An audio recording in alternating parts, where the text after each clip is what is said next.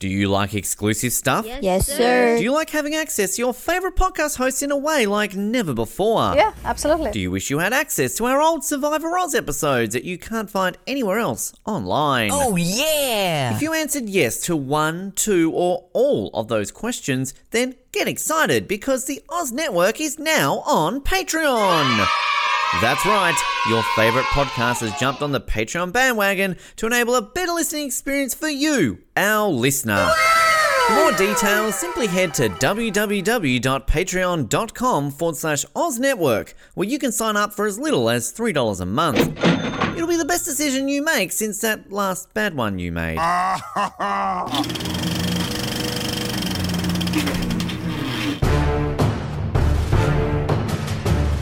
You're listening to the Oz Movies Podcast, only on the Oz Network. We're here on the Oz Network to bring you the episode that about three months ago we said we'll be back next week with Anniversary Month.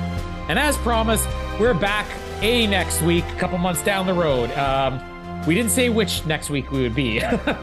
we're finally here to start off Anniversary Month, and we are kicking it off with a movie that made my top 50 favorite movies of all time, probably pretty high on it. Um, is a movie we've probably already talked a little bit about during our Star Wars coverage because when you're thinking George Lucas, you're thinking a bunch of teenagers in cars trying to have sex. Uh, some of them with 12 year old girls. this, is, the Ben Waterworth story, I think. uh, and you're thinking Ron Howard. That's what you think about when you think Star Wars, which you probably should. Uh, but this is American Graffiti, 50th anniversary. George Lucas's breakthrough movie, not his first movie, but his breakthrough movie, the movie that made him powerful enough to get something like Star Wars made years later. Um, cast of who's who of the 70s and 80s, and some of them even still now. And then a couple of I haven't seen them before, but why wasn't this person a bigger bigger thing? And then a cameo from Suzanne Somers. With one line, it probably gets more publicity than anybody else is in this movie. Oh, wait, was that actually? Oh, I didn't realize that. Okay. You didn't realize that was her. Okay. I don't know. I've never seen this movie There you before, go. so I was learning on the go. So there you go. Uh, my name is Colin, and uh, I'll let you feel it. I mean, if you can touch it if you want, I'm, I'll let you feel the upholstery. And my name is Ben Cadillac and the Continental Kids, and I'm going to tell them you tried to rape me. How did I know that was going to be your opening line? You know me too well. uh, this movie, I've I've got no idea what your opinions are on this. I talked about it multiple times on the show before. This is a movie that I think I saw because of my love for Star Wars and really trying to look at like everything else George Lucas ever made. And then when I did see it, I'm like, like, wow, what a great movie. I like I just fell in love with this movie, watched it multiple times. I did get the chance to see this on the big screen once, uh, back in I don't know when this would be, maybe 2004, 2005, something like that. Uh, the IMAX, this is before IMAX was just in your local multiplex. When IMAX had its own theater or was just an IMAX screen, uh, they did a thing on like Saturday nights where they would show an old movie, and that's how I was able to see Raiders of the Lost Ark on the big screen the first time. And one of the weeks they had American Graffiti, and I remember uh, my brother and sister both coming with me. I don't even think they had seen the movie before. Um, but I mean, this is just a movie that's like it's pure fun, but it is so not what you expect of George Lucas.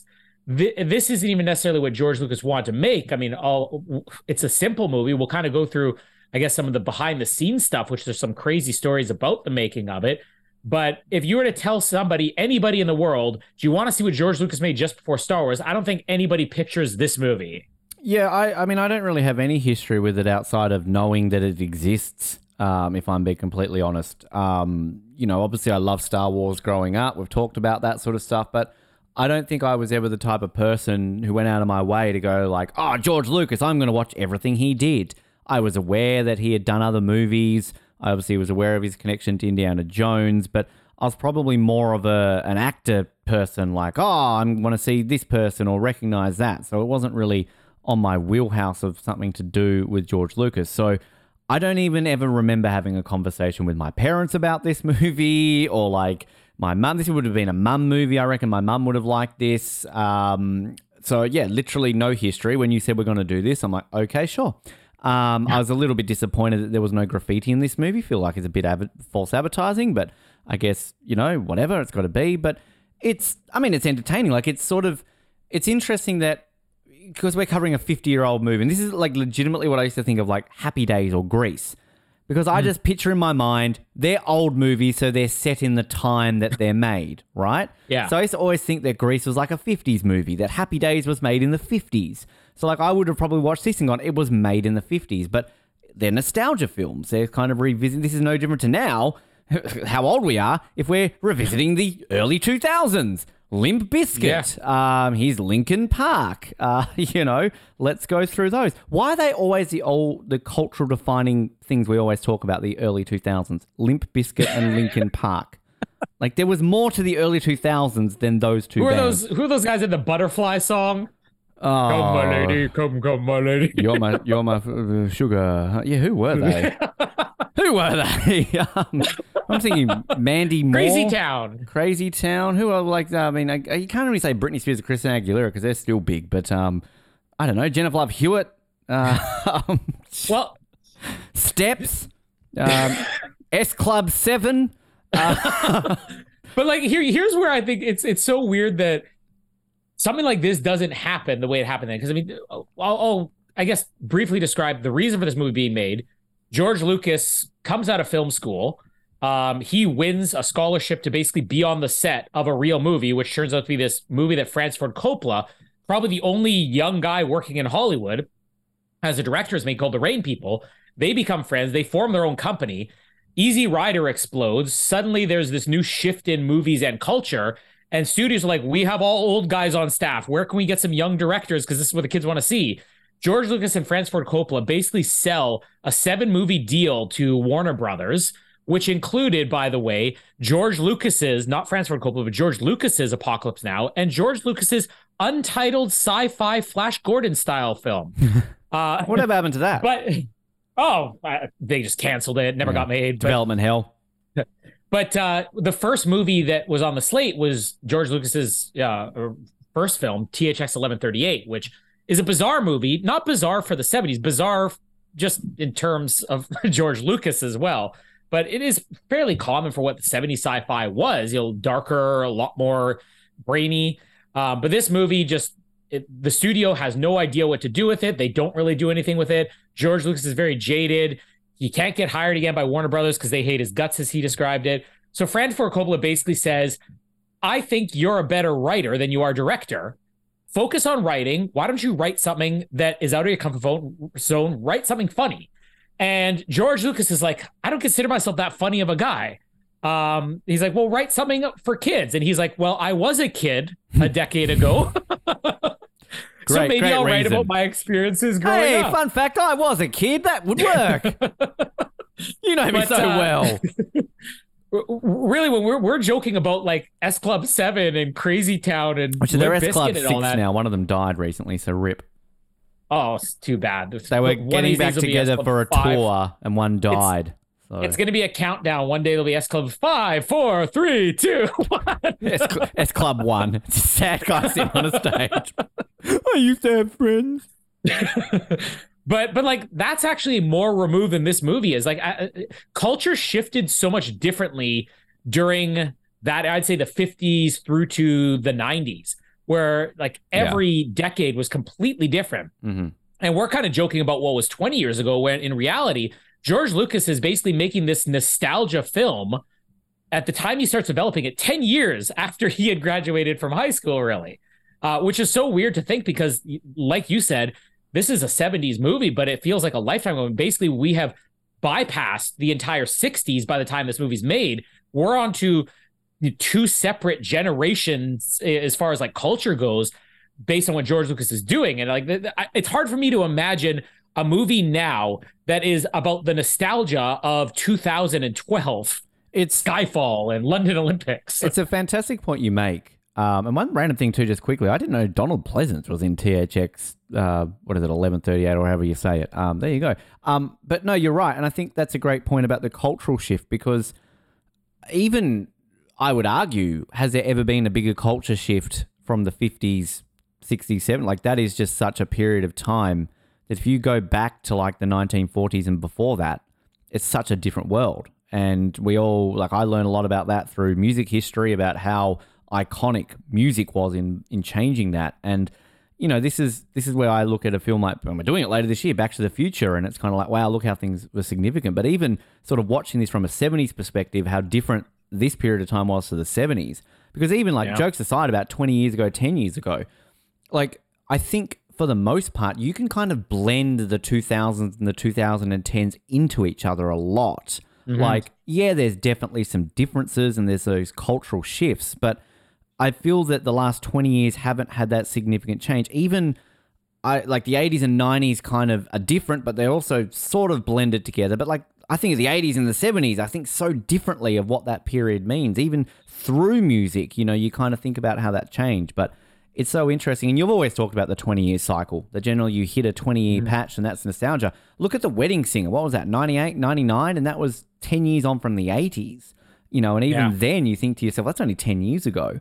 Um, but yeah, now like it's what yeah what do you do for 10 years ago like i mean it's it's no disrespect to us growing up in these time periods we're going to be different and you do meet i work with people who legitimately are born after 9-11 so they've got to be educated on you know the war on terror and kind of you know things like that which we grew up with it's just part of the parcel but i just yeah these nostalgia Tumblr. films for the early two myspace Fine. um, yeah, but I mean, even you look at the social network. That was what 2010. Talking about the early 2000s. Yeah. I'm going on a tangent here, but I think the thing that I got out of this film is I've, I, I'm always a person who is a modern guy. Like I, I don't live like for errors. Like I've always said, like oh, I, oh, the only old movies I watch are going to be this style, this style. I'm not somebody who's going to go back and watch movies of a certain period. It's just what I like. But I do enjoy witnessing cultural moments and seeing what it's like. I used to love talking about that to my mum, to my dad. Like, what were the 60s like? What were the 70s like? And you're going to say that to your kids one day. What were these periods like? Because you lived through that. But to see it on film, to see that if we were teenagers in that period, you're cruising up and down the street, you know, picking up 12 year olds. It sounds like a dream to me. um, but like things like that, which now you look at that and go, fuck, that's dumb. But in 30 years' time, 40 years' time, are people going to look back at what we're doing right now? You sat at a Yeah. computer and talked and like went over things. That's so old. Like it's just it's things like that that You guys use Zoom? you don't have it implanted in your head and can like you know use AI to do your jobs.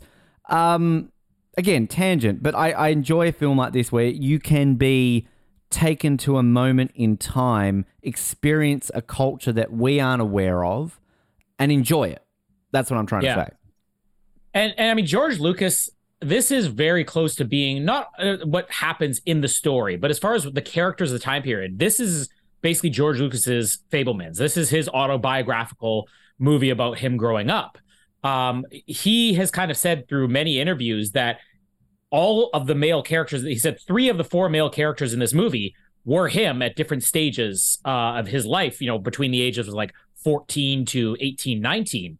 And his inspiration for making this movie when Coppola basically said, I challenge you to write a comedy for kids. And he's like, okay, well, what did I like doing when I was a kid? And he just started thinking about, yeah, we used to basically cruise. What did I do? He's like, we used to cruise around. He's like, but they even 10 years later from where this movie takes place, that is so lost on culture. And, and the music being another thing. He wanted to make a movie that really showcased the end of an era for music. 1962, a year later, the Beatles change everything. Who? And the, the, the, they were a band mildly successful in 63, I think. Never heard of it. but uh, that that guy was in that band. He did that song with um, Oh. uh, Mad, the one that Gal Gadot's more famous for now. Oh, like all the it. people and stuff. Yeah, that Olympic song. I think he wrote it for the Olympics specifically. But anyways, uh, again, he saw so many cultural shifts, and it wasn't like he was like, "Oh, it was such a better time." He's just like, "No, I want to document this."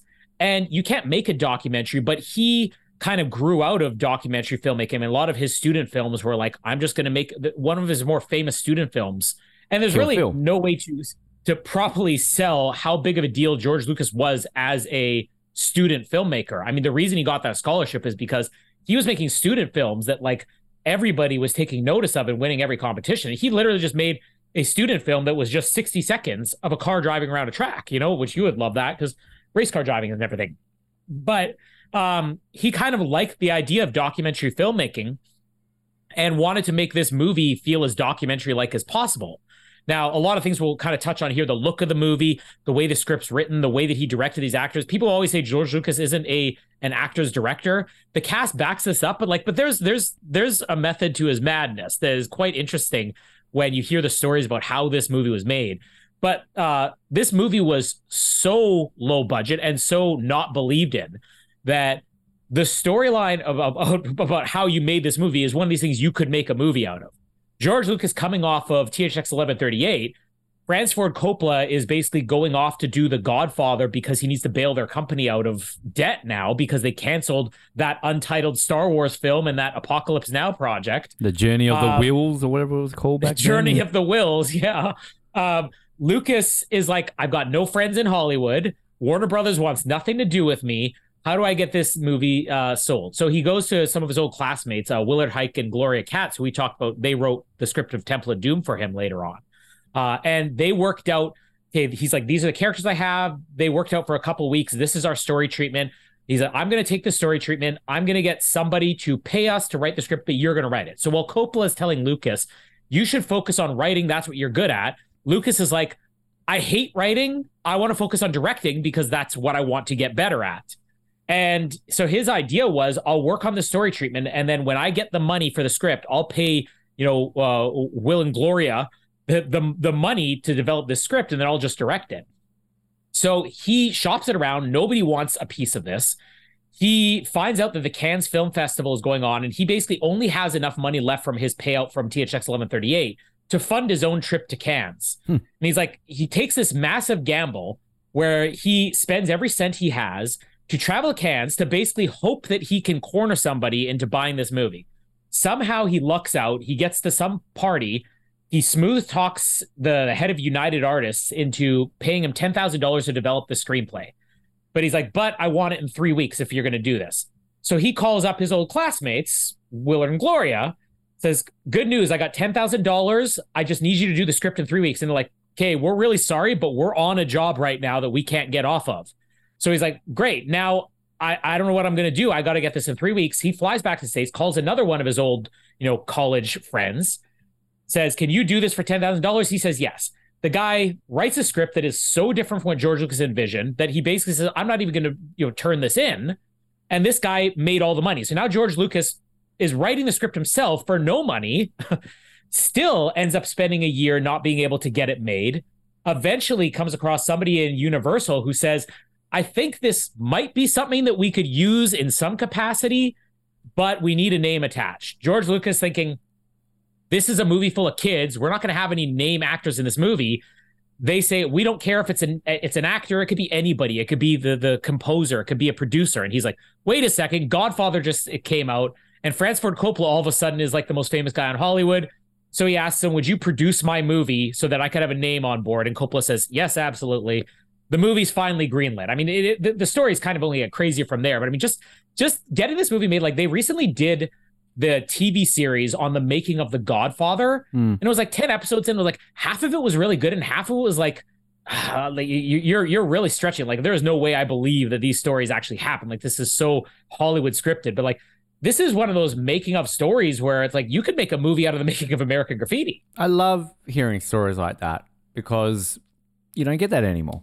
You know, like when was the last time we had that little film that that could, you know, the the Blair Witch Project, the you know My Big Fat Greek Wedding, uh, you know those type of movies because you just it's a different age. You know, nowadays if that was George Lucas, he he would have just gone and filmed it on his phone and you know released it released it on YouTube. You know what I mean? Yeah. In all seriousness, he probably would have. You know, it's kind of again times change. You you adapt to it, but it's insane to think that because you look at that, it's kind of like the J.K. Rowling story. Are we allowed to say that anymore? Isn't mm. she being cancelled? But, um, you know, how many different publishers turned down Harry Potter until mm-hmm. they did? So, how many people turned down George Lucas and American Graffiti and all that kind of stuff that he then went on to do Star Wars and then what sell it to Disney for like five billion dollars or something like that? Like, yeah. I, I get you can never know. I know Kill Phil's going to get picked up one day, and all of you assholes who mocked me are going to be regretting it. I understand that, but I'm confident in my own ability and I'll get there eventually. But it's just, it's always one of those like interesting stories and kind of hearing all that. Again, I, I'm not aware of that at all. As I said, I sort of know this film existed, didn't ever read the history of American graffiti, but it's fascinating, and it, it's one of those weird things where, like, and you're such a fan of this film. Obviously, it's in your top fifty movies, but it makes you appreciate a film more, right? Like, obviously. I know the ins and outs of Jurassic Park and Michael Crichton and kind of the background of that. ER, like things that I love that I know the background of makes me appreciate how they get to that. So I don't know, like it's just it's it's a great way of hearing that a, one person's passion to create a film, which we're here talking about 50 years later, that so many people probably don't even know exists anymore because he's now the Star Wars guy. Uh, but it's still amazing to hear all that. Uh, I'm gonna the the more behind the scenes stuff, the the drama that could be made into a movie is going to be once the movie's over. So I'm going to save some of that for later. But I'm going to do something different here. Now we usually recap these movies completely chronologically. This movie, by design, was four stories featuring four characters that all connect kind of at the beginning and end. This is very normal now, but at the time, this was one of the struggles George Lucas had to get it made. Is studios basically told him you can't do that in a movie. And George Lucas kind of brings up on like the making of documentaries. Like nowadays, every not just movies, but every TV show does. Can you think of one TV show that doesn't have three or four interconnected stories, all kind of loosely tied together, but for the most part, they're on their own.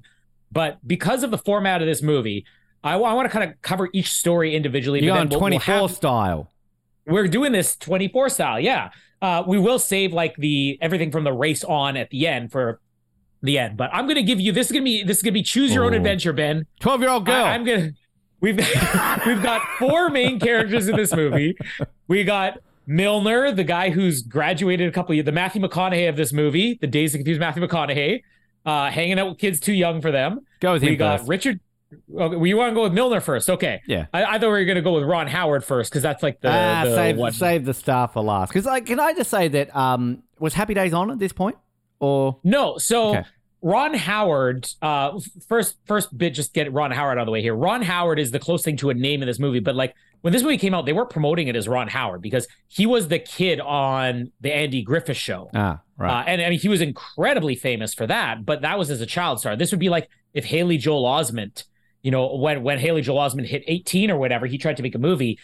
Everybody knew his name, but like nobody knew Ron Howard as a name. They just knew the kid on the Andy Griffith show. He was struggling to get work and was trying to go to film school, but he was the closest thing. But he had filmed the pilot for Happy Days prior to making American Graffiti. Right. That pilot wasn't picked up. But then Happy, or sorry, then American Graffiti becomes this massive hit. And all of a sudden, every TV studio, every movie studio is how do we get our own American Graffiti? And whatever network it does said, we had the guy from American Graffiti in a pilot like this a, a year ago and you canceled it. And they said, fine, let's pick the show up now a year later. Because he was definitely someone like Happy Days was one of those shows that was on like you know you come home from school and they'd had the three hour block Yeah. where it'd be like Happy Days, I Dream of Jeannie, Get Smart, you know all those type of shows. Um, so I and again I knew this guy was an esteemed director, but I sort of didn't correlate till a long time after. But was there much of a deal made about him going on to direct or half direct a Star Wars movie basically down the line because he was in like George Lucas film? Yeah, you know what's funny? Like Harry said, this this movie isn't by any means forgotten. It's still, it's just associated with George Lucas. People are like, oh yeah, and he did American Graffiti. I think because of Willow, where Ron Howard, George Lucas kind of gave him one of his first big breaks as a director. Willow, when Star Wars came out, it was more so talk about, oh, Ron Howard, who George Lucas hired for Willow, is now doing a Star Wars movie than it is American Graffiti. But th- you can start to see a lot of George Lucas's regulars or just good friends Chewbacca. pop out of this movie. Chewbacca is in this great. film. Uh, Chewbacca was one of the seat covers in Harrison Jar Jar. Ford's car. That's what he was. Jar Jar was in the dance scene. I think he was in Flash Cadillac and the Continental Kid. I think he was the Continental Kid, Jar Jar Binks. Me's a Continental Kid. Johnny be Let's go good. to the let's go to the hut. One, two, We three still go- o'clock, four o'clock, rock. Five, six, seven. Five, six, seven. We're gonna rock around the clock tonight. Me's a gonna rock around. Let's go surfing now. Everybody's learning now. Come on the safari with me, sir. Come on the safari with me, sir. We're down in the Louisiana in the New Orleans. Why does he sound like Elvis and Cookie Monster now? Oh, we need more best of clips this year. Thanks for that. Yeah, we're working hard on these. These these are not scripted in any way. Uh, anyways, but yeah, so I mean, he it's kind of forgotten he started here. I think Ron Howard just as an actor, a lot of people forget. Even Happy Days, when people mention Ron Howard now, he's thought of as the director Mm. and not the actor. But there, there's gonna be a couple actors in this movie, like Suzanne Somers, that you're gonna be like, I didn't realize that was them. But uh, so Like we're gonna start off with Milner here, like the Wolf Man. So George Lucas described, you know, these four stories he wrote, and really because he was forced to write the script himself, even though he didn't want to. Um, there was one story he couldn't crack, which was the Ron Howard story. But the Milner story, he's basically said, I was three of the four guys in this movie. When I was 14 or 15, I was Toad. Uh, when I was like 16, 17, or basically leaving high school, I was uh, Richard Dreyfuss. And then this is sort of the other part here. Oh, like right when I was becoming an adult and getting into becoming, a, hoping he was going to become a mechanic, he was Milner. So uh, the Milner story here, that also means he did not molest any 12 year old girls because Milner definitely doesn't to this movie. Well, I was, was going to say, like, you know, we established in Indiana Jones, Indiana Jones was a bit of a pedo. So, like, is there some sort of theme? I mean, we know Natalie Portman, like, you know, Yeah. Padme and freaking Anakin in, in episode one was like 14 and 9. So, like, you know, you, you know, one of the reasons why I think I love George Lucas, even just George Lucas as a person so much, is like George Lucas is me. Like there is nothing in George Lucas that is going to be writing anything or thinking anything about sex because when when we actually go through this movie, the the parts that uh, uh, during the rewrites he had Willard and his good friends Gloria, Willard and Gloria actually do the work on were all the things that basically involved sex and inappropriateness. so he's like, I'm not comfortable with this stuff, guys. Can you write about that that sex stuff? Uh, that's so But, funny. uh, but if you watch him on the OC, Colin, he regretted not going to his uh, prom dance to have some sex. So, Well- uh, he regrets it, Mr. Lucas. Uh, w- at the end of this movie, we want to talk about why he didn't make it to his prom, but uh, that's another autobiographical thing in this, movie. Anyways, so first, I'm, I'm just going to start with all the stuff where all the characters meet at the beginning here, and then we'll jump into we'll jump into Choose Your Adventure number one, Milner here. uh, so opening the movie, you get the one, two, three o'clock, four o'clock, Roxa, and then uh, the first introduction, which uh, is is Toad. Ron Howard's just sitting there against a car, and then Toad pulls up. So one of the most famous bits of trivia about this movie is that George Lucas he never told the actors what his strategy was, but he would sometimes just keep filming, even though a take was fine, and he would even say, "Oh, that was terrific. Keep going." Um, but he was often just looking for mistakes. He wanted mistakes to happen on camera so he could make this almost feel like a documentary. And this scene where uh, Paul Martin Smith here, who's playing Toad, pulls up on the curb, they just told him just do something funny, something kind of awkward and funny. Now his plan was he was just going to shift gears or whatever at one point and only have the bike kind of like bounce or jump a little so he could just be startled. But it went wrong, and what we end up getting is this unscripted moment where the scooter, as he's parking, takes off, goes about ten feet, crashes into uh, I don't know, like ice ice making machine or whatever you call that, uh, freezer, and you actually can see here what shouldn't have been in the movie, which is Paul Martin or Charles Martin Smith, I think is his name. Uh, the guy played Toad, where he, after this crashes, throws his hands up in the air because as he tells the story, I figured they were going to yell cut. And then I'm listening and George Lucas isn't yelling cut. So he turns around and he's like, I guess I better walk to Ron Howard. Now, you can watch this scene now and actually see him realize I just screwed up. He's about to yell cut and then suddenly realize camera's still rolling, uh, which is one of the great things. Like George Lucas doesn't like working these improv and these mistakes into it. Something that's so different, not what you expect from the guy who makes Star Wars. Um, but uh, this all the characters kind of meet together here, and Richard Dreyfuss and uh, Ron Howard are basically about to leave for college. And you got like Toad, who's the younger one. You got Milner, who's the older guy who graduated two years ago. And they're all kind of sad that they're leaving. Milner, especially, he, he, he gets very sad here. Oh, I'm not pouting. It's not fair. Like, it's kind of weird. And then Richard Dreyfuss, who's like, Johnny, Johnny, come on, turn that frown upside down. it's a little bit odd, but uh, everybody kind of splits up from here after uh, a Toad gets his pants pulled down, and Ron Howard gives Toad the car, and then Milner throws a little bit of a fit here. Does uh, can I Uh, just but- ask one quick question? Does Richard Dreyfuss age like significantly in the next couple of years before Jaws? Jaws, Like- two years. Like I I just I watched this movie going, wow, he's so young, and then I realized that it took it took a while. to realize, Wasn't Jaws like released like a year or two after this film? Yeah, well, I, I think he he was older. Like I don't know. Do you have his age there? Or how old he was Oh, when this can- movie I came can out? find out. I'll get our research department onto that, Colin. Give me one moment. Because I think he he won the Oscar. It might have been right around the time Jaws, just after Jaws 20 came out. he would have been 26. So he's 26. Yeah, because he had that record for the youngest Oscar winner in history for a, a couple of years after this. But I mean, even still, 26. I mean, he's older than a high school student. But I mean, he had no experience. Like he is the most inexperienced actor in the well, second most inexperienced actor in this movie. Um, yeah. Well, and, and by the way, um, I know we're supposed to talk about Milner here, but everybody kind of has like, oh, this is like a celebrity you kind of have a weird thing for. It's like most people wouldn't think you'd have a thing for that person. I've already mentioned Jamie's got like a weird thing for Philip Seymour Hoffman. I learned she's got a weird thing for Richard Dreyfuss too, especially doesn't? young, especially young Richard Dreyfuss. But she's like, even in like Mr. Holland's Opus, like, yeah, Ah, love that movie. I was, That's about to a mention, man. I was about to mention Mr. Holland's Opus as a random one that I used to enjoy watching as a kid. Um, haven't Oh, seen I him in a still watch while that. though. But like, he- he- didn't he get cancelled? Didn't he like come on TV and Did like he? talk about like something? Was it Trump related or something? I don't know. I feel he got cancelled recently, but you lose track. Every, Okay. If you haven't been cancelled, it's weird now. So, but no, I- I've always liked Richard Dreyfuss. I just I haven't seen him in anything in a while. Um, so Milner is basically the older guy here, and uh, he's just this is what the movie is. He's just cruising around, and I love the first car he goes up to, and he's just trying to talk to this guy, and the guy obviously can't hear him over the engines, and he I don't even remember what he's asking. He's like, "Hey, how you doing, Johnny?" And he goes, "What? How you doing, Johnny?" He goes, "Your mother," and he's like, "What?" oh, your mother. Oh, that was that was as bad Uh, as a c word in the fifties. uh, he gets to another car where he's just trying to find a girl to ride with him, and I guess this is just one of those lost culture things because I mean, even Harrison Ford does in this movie. Jamie asked at one point why Harrison Ford has a different girl in his car. He's like, "What happened to the other girl?" I'm like, "I think this is Harrison the point of this movie." Like, exactly, you're one in the trunk, the other one's in the trunk acting. just waiting. It's just he just walks down and says, "That's Harrison Ford." but like this is just a thing. You pick somebody up, they ride with you for a bit, they go off, they do their own thing, you find somebody else.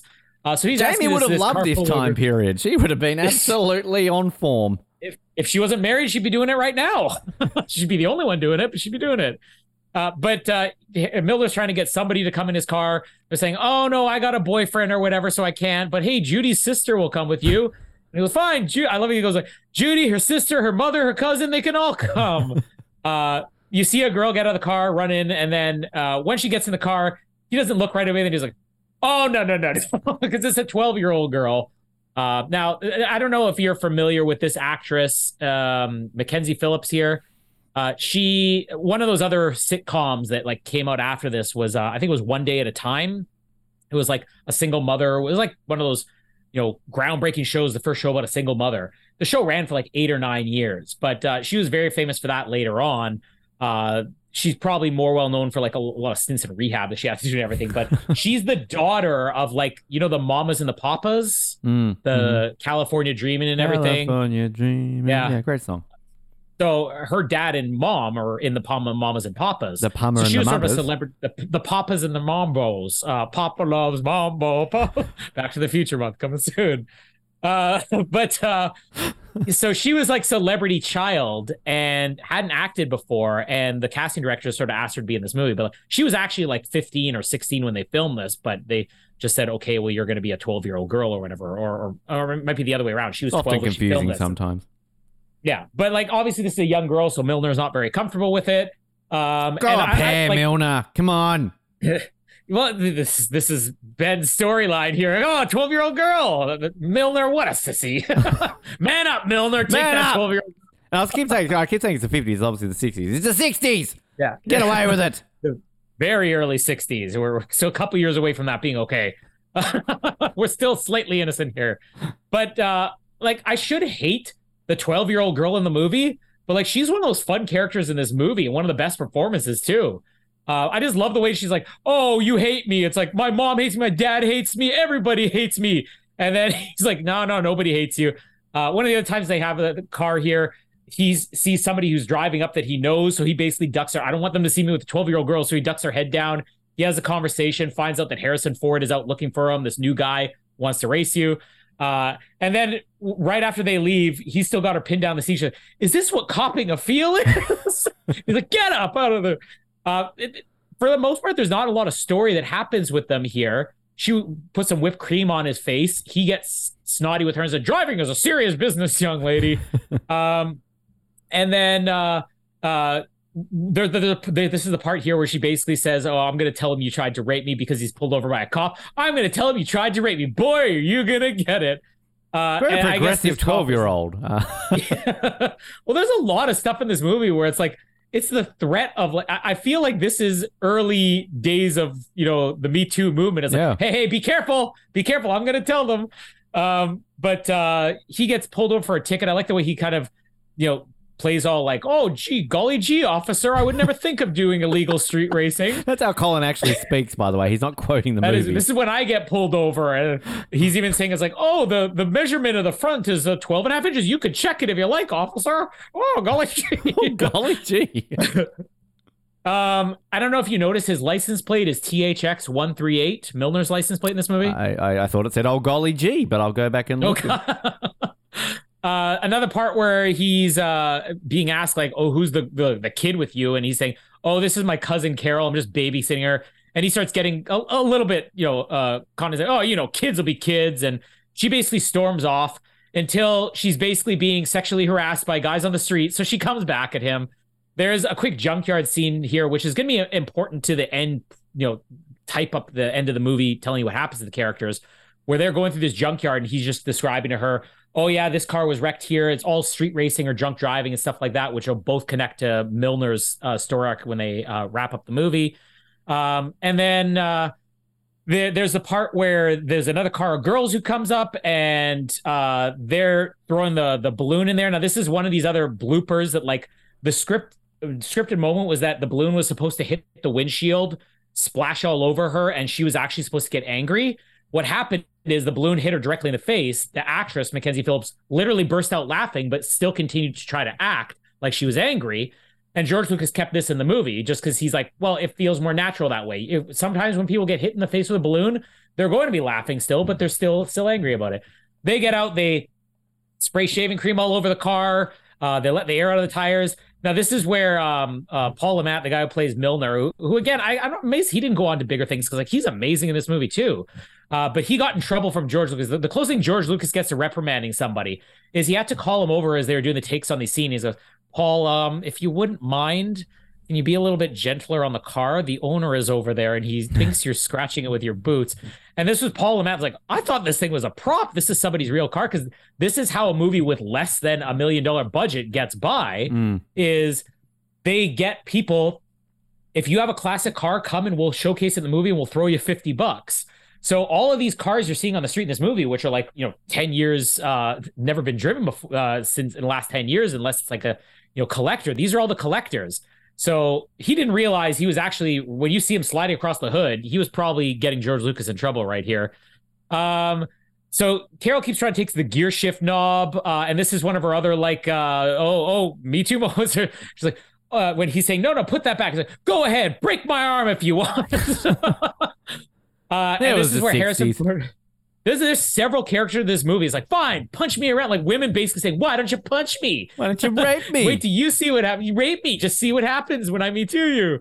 Uh, so this is where he meets Harrison Ford the first time, and they're just trading. And so this is like a lot of like your mama jokes. It's like white man can't jump style back and forth here.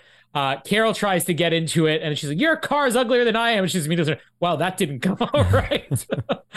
Uh, and uh, Harrison Ford's best line here is like, uh, "Oh, I like your uh, your your girlfriend there. Were you trying to pick up an extra couple bucks babysitting?"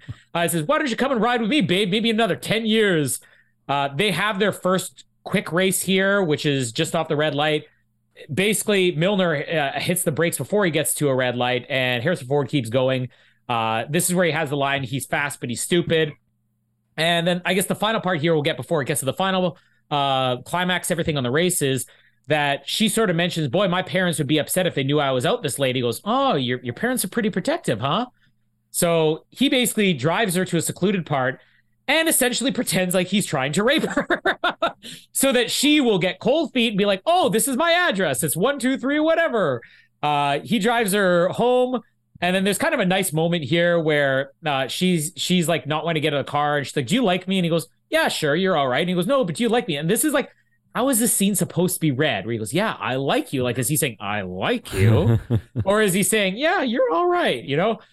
So he basically, oh, I wish I had something to remember me by. So he gives her the gear shift knob, gives her a quick kiss, and then she says, Wow, this is great. I'm going to tell everybody. It's like we're going steady. And then she gets out of the car. So basically, the same way this ends, the same way it begins, I don't want people to think that I'm picking up a 12 year old girl, is how it ends. He essentially picks up a 12 year old girl. And knowing 12 year old girls like I do, she's going to school the next day and going like, I hooked up with an older guy. Yeah. And like, like, I mean, like, it's a sweet storyline and everything along those lines, but like, let's completely analyze this. His reputation is shot because she's going Yeah. to be going to school and telling everybody that I went around and going steady with like, what are they meant to be like 17, 18 year olds? Um, Well, Milner's supposed to be 20 because he graduated like two years earlier. She's supposed to be, I don't know, 13 maybe. which, I mean, if you're Elvis, it's fine. Um, Yeah. but. It was 62. I guess it's okay. Yeah, you know, uh, we, I mean, like I- again, this is not Ben defending age gaps and pedophilia, but like it would be looked upon differently in 1962 as it would be in 2023. So, uh, boy, I miss the 60s. But um, it's yeah, like I, I was a little bit confused about where this is going, because particularly the scene when he was like coming on to her. I'm like, like legitimate, because like. And again, this isn't Ben like looking at a girl going, she doesn't look that young. But like when she gets in the car, like honestly, she doesn't look like she's 12. So like, hmm. I, but you get that line from him when he's like, oh, how old are you? Like it's a little joke. But it is kind of sweet. Like we, we kind of do live in this day and age now where you've almost got that, that if you watch like The Last of Us, like you've kind of got that father figure with like a Yeah. younger person who they're not directly related and they bond over time. So, um, y- you know, and you never are meant to look at it as a sexual thing. Um, but I think that this kind of works and it's fun and it's sort of, it's just, it's very, it's, I mean, a, a coming of age sort of show where, a show, a movie where like obviously you've got somebody who's slightly older and kind of still reflecting on that. Like it's, you know, it's what the 80s were known for with like, like the Breakfast Club and even Ferris Bueller. We didn't really talk too much about that. Ferris Bueller's a coming of age sort of, you know, like what are we Yeah. going to do tomorrow? Like leaving school, that sort of stuff. But like you can still have that from somebody who clearly has just been driving around for two years and doesn't know what he's going to be doing and everything along those lines. But I like I like this. I mean, there's, there's honestly not any of these stories that I dislike, but um, I actually I, I will say I kind of uh, connect. This sounds wrong, but bear with me. I connect with the 12 year old girl because when she's like, nobody likes me. My mother like, I'm like, yeah, that's me. You know. Um, but I, I remember when I see when you see Harrison Ford because I'm like watching. I'm thinking I thought he was like one of the main guys in this movie. Like I thought he was one of the main crew. So even in the credits when you're seeing all the names come up and it was like also starring and Harrison Ford like third billing. You're like, oh, okay. Yeah. But gee, he looks good. Like I mean, Wow. we talked about him in Indiana Jones looking great, but this is what? How old would he be? I mean, he's like 800 now, so he would have been like 20 here or something like that. So, um, he like the hat. In his is- 20s. He's almost got his fedora phase going on there Well, with the you know- cowboy hat. the hat was his contribution. Now, uh, this is going to also repeat itself. We we talked about this in A New Hope. It'll repeat itself four years after this with how he got cast in Star Wars. But uh, Harrison Ford, at the time he was making this, had stopped acting because he had kids that he had support and he wasn't getting enough jobs to support it. So he was working full time as a carpenter. And the casting director for this movie had him doing renos on his house. And he's like, Are you still acting, Harrison? He goes, Oh, not really. It's like, do you want to audition for something? There's this movie, and we're looking for at least one character who's a little bit older, like mid 20s. So he comes in to do this movie. Now, Harrison Ford hasn't acted in like a year or whatever. And when George Lucas gives him the part, he basically said, You guys all got to look like it's 1962. So the guys had to get like the 50s, 60s haircuts. Harrison Ford said, I'm not getting a crew cut because this is the first acting job I had in a year. If I can potentially get another acting job after this, I want to make sure I don't look like a guy from 1952. So his compromise, but he said, "What if I just wore a cowboy hat and that would cover up my, you know, 1973 hair?" And George was like, "Yeah, yeah, yeah, go with that. Oh, that's perfect. Go with it, right?" uh, and and that's how Harrison Ford ends up in a cowboy hat in this movie is because he didn't want to cut his hair. I do love your George Lucas impression, by the way. It's um, it's, did you see the um, the very Harrison? It doesn't sound like Schwarzenegger. Is that? What? It does it. hey, hey, I'm George Lucas. Hey, I'm uh, Bill Cosby. Um, don't mention him, Ben. Um, it's because we're obviously in a writer strike at the moment. We don't have late night shows, so we're not seeing these actors go on these shows. So it's few and far between them promoting their movies. But the one that I saw doing the rounds this week was some red carpet for Dial of Destiny, and the reporter's like, "So, if you had the uh, Archimedes dial, what would you do with it? like, where would you go?" And he literally just goes, "Home." it's like I've been away for a long time, and I just want to go home. You're like, I'll give that man a hug.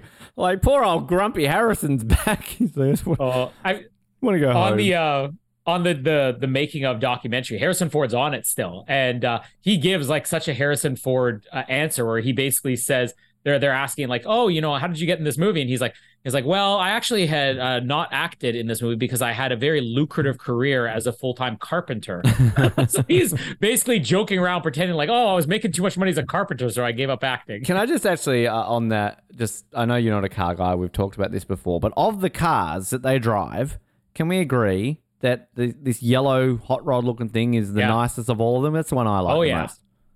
Yeah, and the Milner's car. I mean, and, and it's the one that's like, oh, that's weird. I think that's that's another interesting thing about this movie is that everybody else is driving cars, Mm. and Milner's is like, this is a hot rod. This is like a show car, but yet I don't know if this was intentional on George Lucas's part. Like, this is the fanciest looking, you know, most expensive looking car there. But yet everybody else looks at it and says, "That thing? That's a car? What is that?" You Yeah, know. But I- maybe that's one of his jokes about how time changes things. But even you look at like the Cadillacs and all these kind of styles, which nowadays, like, I mean, I've got a, a friend here, a family friend here in Sydney, and they're very much into hot rods. They own like four. They do shows around there, and I was there the other day, and uh, the the husband, my sort of uncle, he was like showing the cars, and like he had one of these sort of like a yellow one, like a hot rod that style, and I'm like, wow, this looks really cool.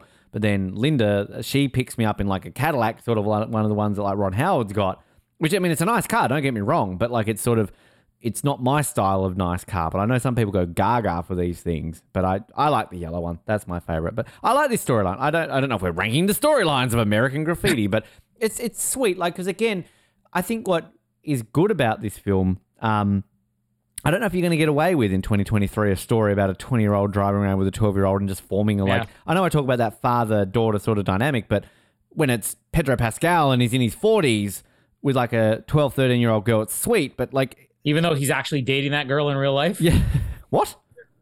you didn't know that? Pedro Pascal's dating the girl from The Last of Us? Yeah, well, the girl from The Last of Us, No. they, they'd already done game. Yeah, they had already done Game of Thrones, but she's in reality, she's like 18, 19. But yeah, they're dating in real life. I can't even speak. That's not true. Isn't she lesbian? I thought she came out as gay. Oh, I think she came out as like non-binary or something. But then, yeah, no, they're dating. Look it up. Look it up. No, Yes. I don't want to watch it anymore. Uh, I'm Tasmanian. you know I'm, all, I'm all for incest, but like Bella Ramsey, no. yeah. Uh, uh, they, I'm sure they're gonna have it here. Uh, I hope you're not doing this with the Cedric the Cable Guy or Larry the Cable No, Guy. this thing, isn't This isn't- actually true.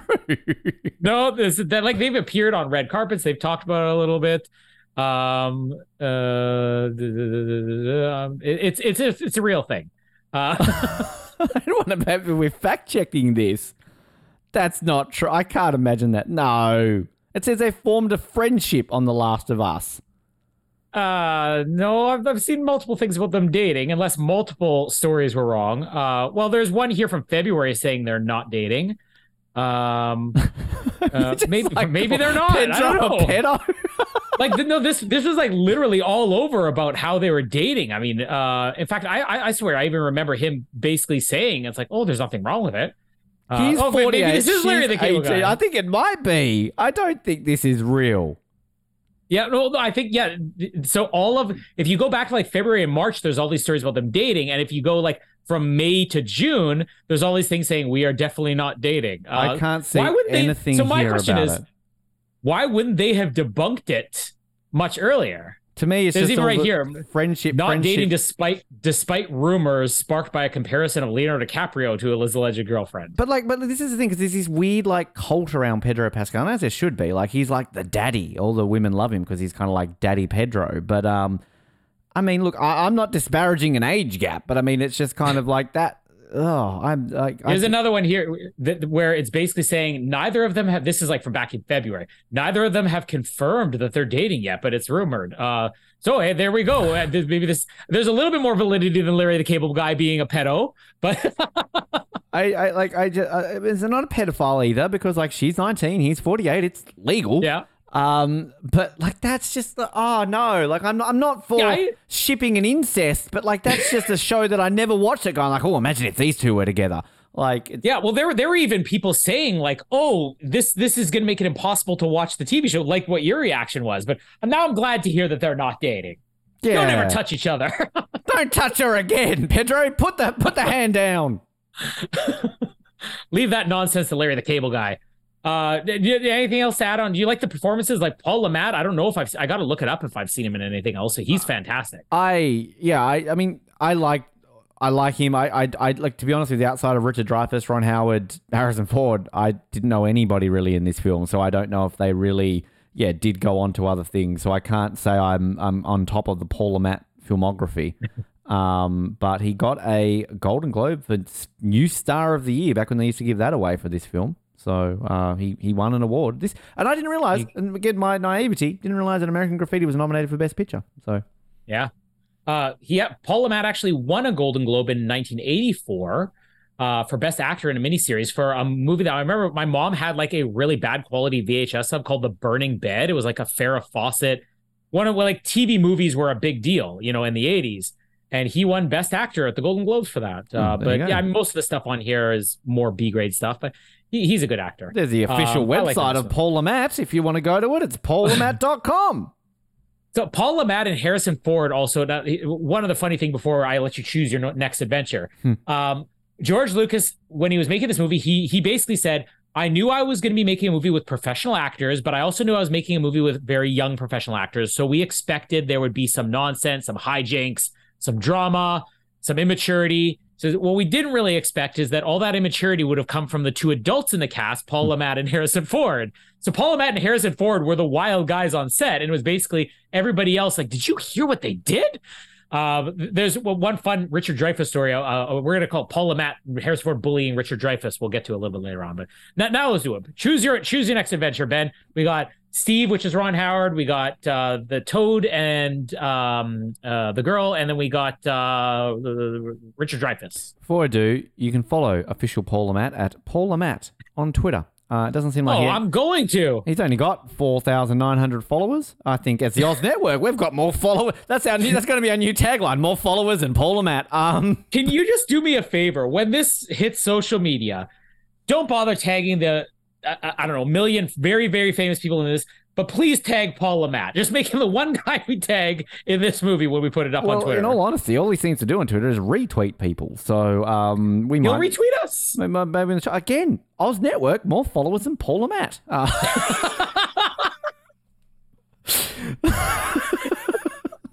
that's a, that's a, And that's not right. I'm actually very angry about that. I don't want more followers of Paul Lamont. This is a talented man. He was a, one of George oh, Lucas's Oh, talented? stars. excuse me. We're certainly not Paul Matt talented. we interviewed I mean- Fred Dresser. He burnt Farrah Fawcett's bed. We've had Anthony Rocky on this show. Excuse me. He was a I'm co-host. How dare you? It was funny when you said that. I actually had like this sadness. I'm like, I don't deserve to be better than Paul Lamont. Well, I mean, I, I'm not saying we're terrible. I, I, there's times where I tell Jamie, you should really listen. That episode was pretty good. we're not Paul Lamont good. I've worked my ass off to the bone for this show, Colin Hildy. well, then maybe you should be the, the next Paul Lamont film. Maybe he can cast us. If he retweets us, he might cast us as well, and then we'll be even more famous. I don't think he's acted since 2009, but I would be honoured to be in a Paul Wait, Lamont wait, film. wait. Not only does we have more followers than Paul Lamont, but we have more work. this really is bad. Like this is terrible. I, I want to give this guy. a I mean, you know what? Tell me if you learn carpentry, Paul Lamont, take up Harrison Ford's mantle. Come build my house. Paul Lamont, I, I, we, we want you to take over Harrison Ford's carpentry, which hasn't been active since 1977.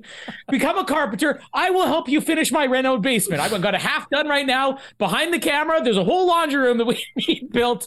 Paul Lamont, build my basement. And I will I will do you a solid, Paul Lamont. You can be You can be Phil's brother and kill Phil 3. That's what you can be, Paul Lamont. Good for you. That- There's these times where it's like, hey, we got a best of moment. Then there's other times where it's like, this is 100% real. Like, I do not feel right. more followers than Paul Lamont. I, I'm honestly going to change our tagline on our Twitter to more followers than Paul Lamont. the most entertaining, so it's, it's stuck at the most entertaining TV and film podcast on the internet. More followers.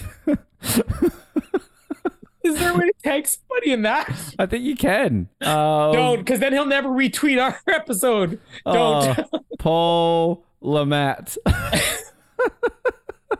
Do I make it with Paul with more followers than Paul? Yeah, with more followers than Paul Lamont. Uh, oh, we got to be retweeted by Paul Lamont. That will make up for everything. Uh, shall, shall we? Let's let's do that right now. Uh, currently recording our American graffiti recap. Uh, if only.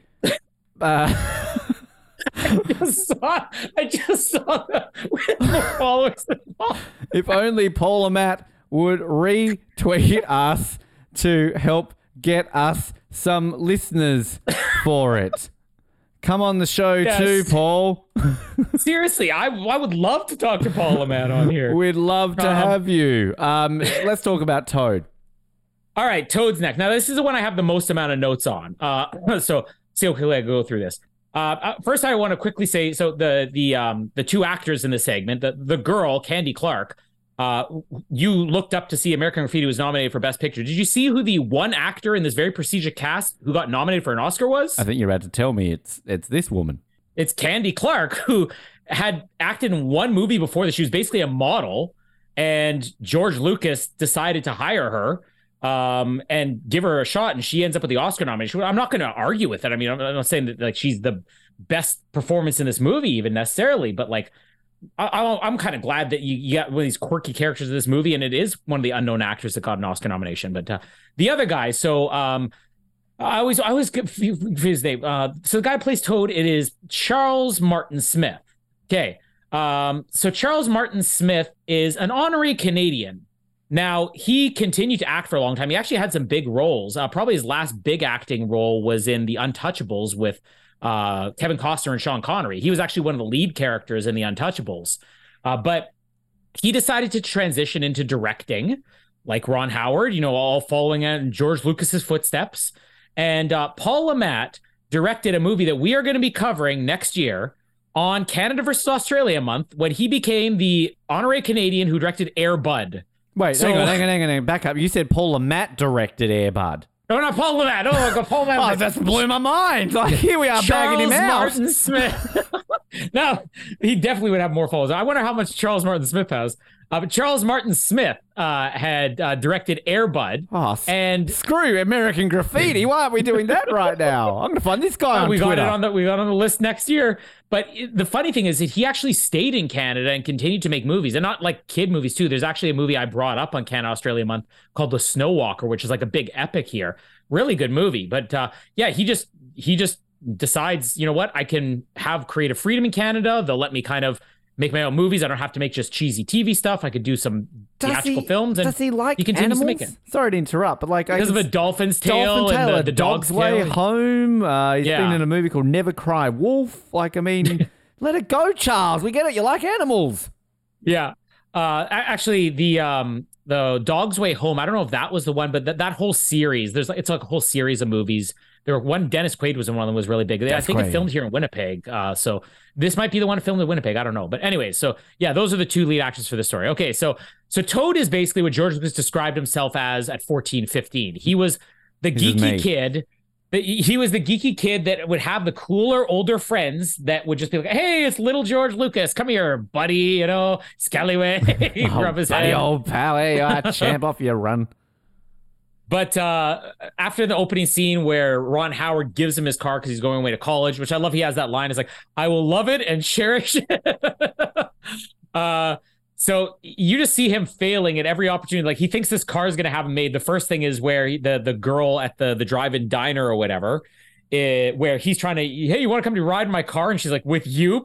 And that's when I think uh, somebody pulls his pants down. Um, but uh, even when he's driving around, he's just that that first fun sequence where he's like, he's like, yeah. I got a car. Look at my car, everybody. And just everybody he encounters, like even the first guy's like, is that you driving that beautiful car? What a waste of machinery. And then you get he drives past a bunch of girls and you get them just mooning him through the window. it's my favorite Uh, scene. it- yeah, and then when he, he gets up and he's revving his engine, trying to race the guy next to him, and he even says, like, what do you got in there? He goes, more than you can. And they have this race. Of course, he goes backwards when the other guy goes forwards.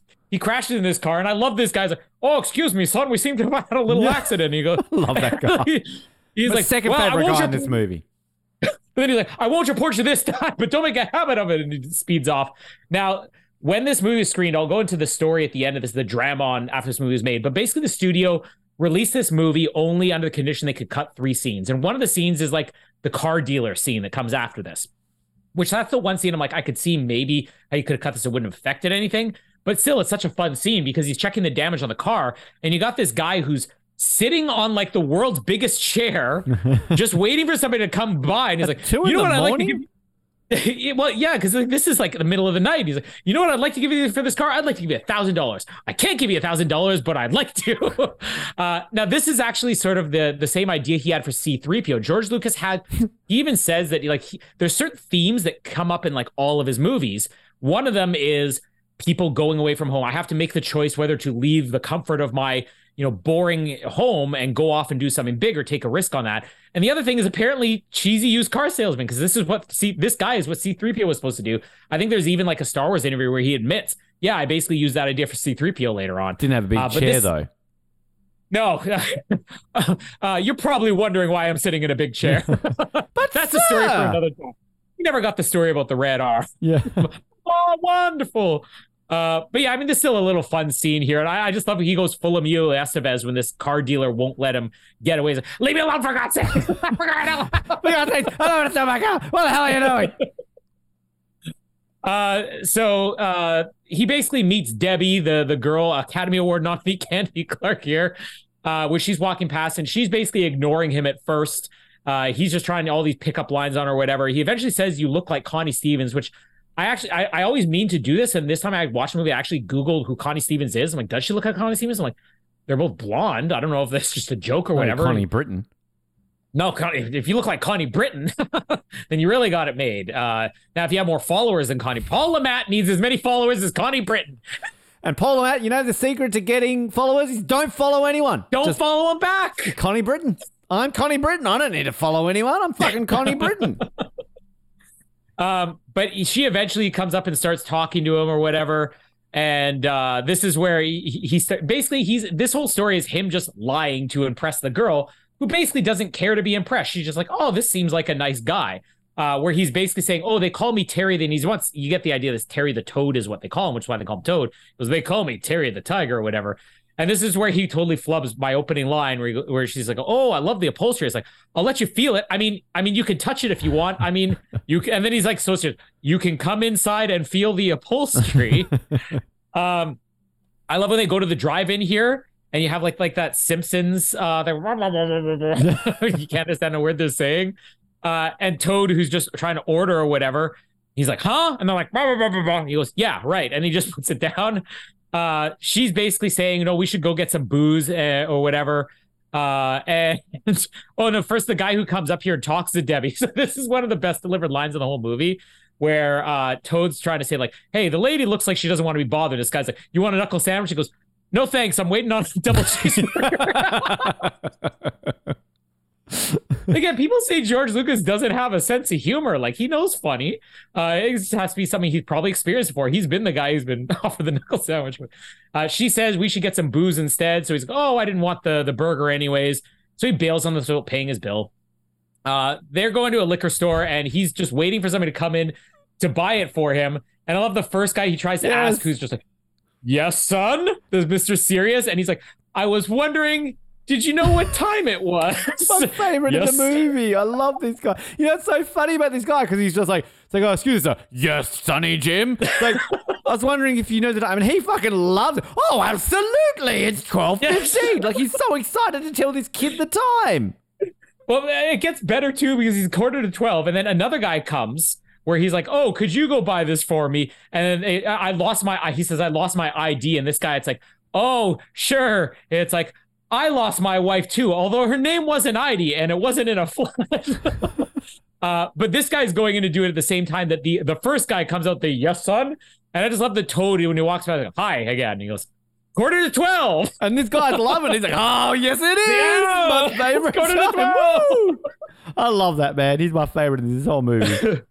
And you get like this this senile guy who didn't lose his wife's ID was not lost in the flood, who just walks out the back with Toad's booze. So he has to go uh, inside himself to try to find him. And then when he gets in there, you got the, the liquor store clerk. Now this is this is another Simpsons, this is hundred percent Simpsons where Homer is trying to buy the illegal fireworks Mm. because Toad's basically saying like trying to trying to play it cool, like, "Hey, do you need anything?" And he goes, "Yeah, give me like a pen, give me this," and it's like that Simpsons where Homer's like, "Yeah, let me see, I'll take the panty shields and uh give me some of that pornography and some illegal fireworks and uh." And the guy's asking for his ID. He goes, "Oh, geez, I left it in the car. Sorry." He goes, "Oh, sir, I can't sell it without the ID. You better go get it." He goes, "Oh, I also forgot the car." the next time he walks out, he's just asking Debbie for a dollar. And this is another thing. Oh, the how times have changed. Oh, the innocent time where she even uses the words "girls don't pay, guys pay," uh, Sexist. which is nice if you can do that. But yeah, like double standard. That's not that's not really fair. How come it can't go both ways? Well- you want equal opportunity? Pay, Debbie. As somebody who goes on many failed dates, when I say many, once a year, um, it- it's still that weird nature where it's kind of I'm still expected to pay. Like it's it's, Do you ever ask? So uh, you you want to cover my bill too? But like it literally gets to the end of the night and they kind of they sort of loosely get you can just tell they're just doing it so slowly. And you get mine up like, all right, it's all right, I got this. Oh, are you sure? As they've already put the wallet back in their pocket. Uh It's just it's that weird thing where that like it it's just still kind of expected. And even even if you have these conversations, oh no, I I'm happy to pay half of it, blah blah blah blah blah. It's like no, you're fucking not. Fuck off.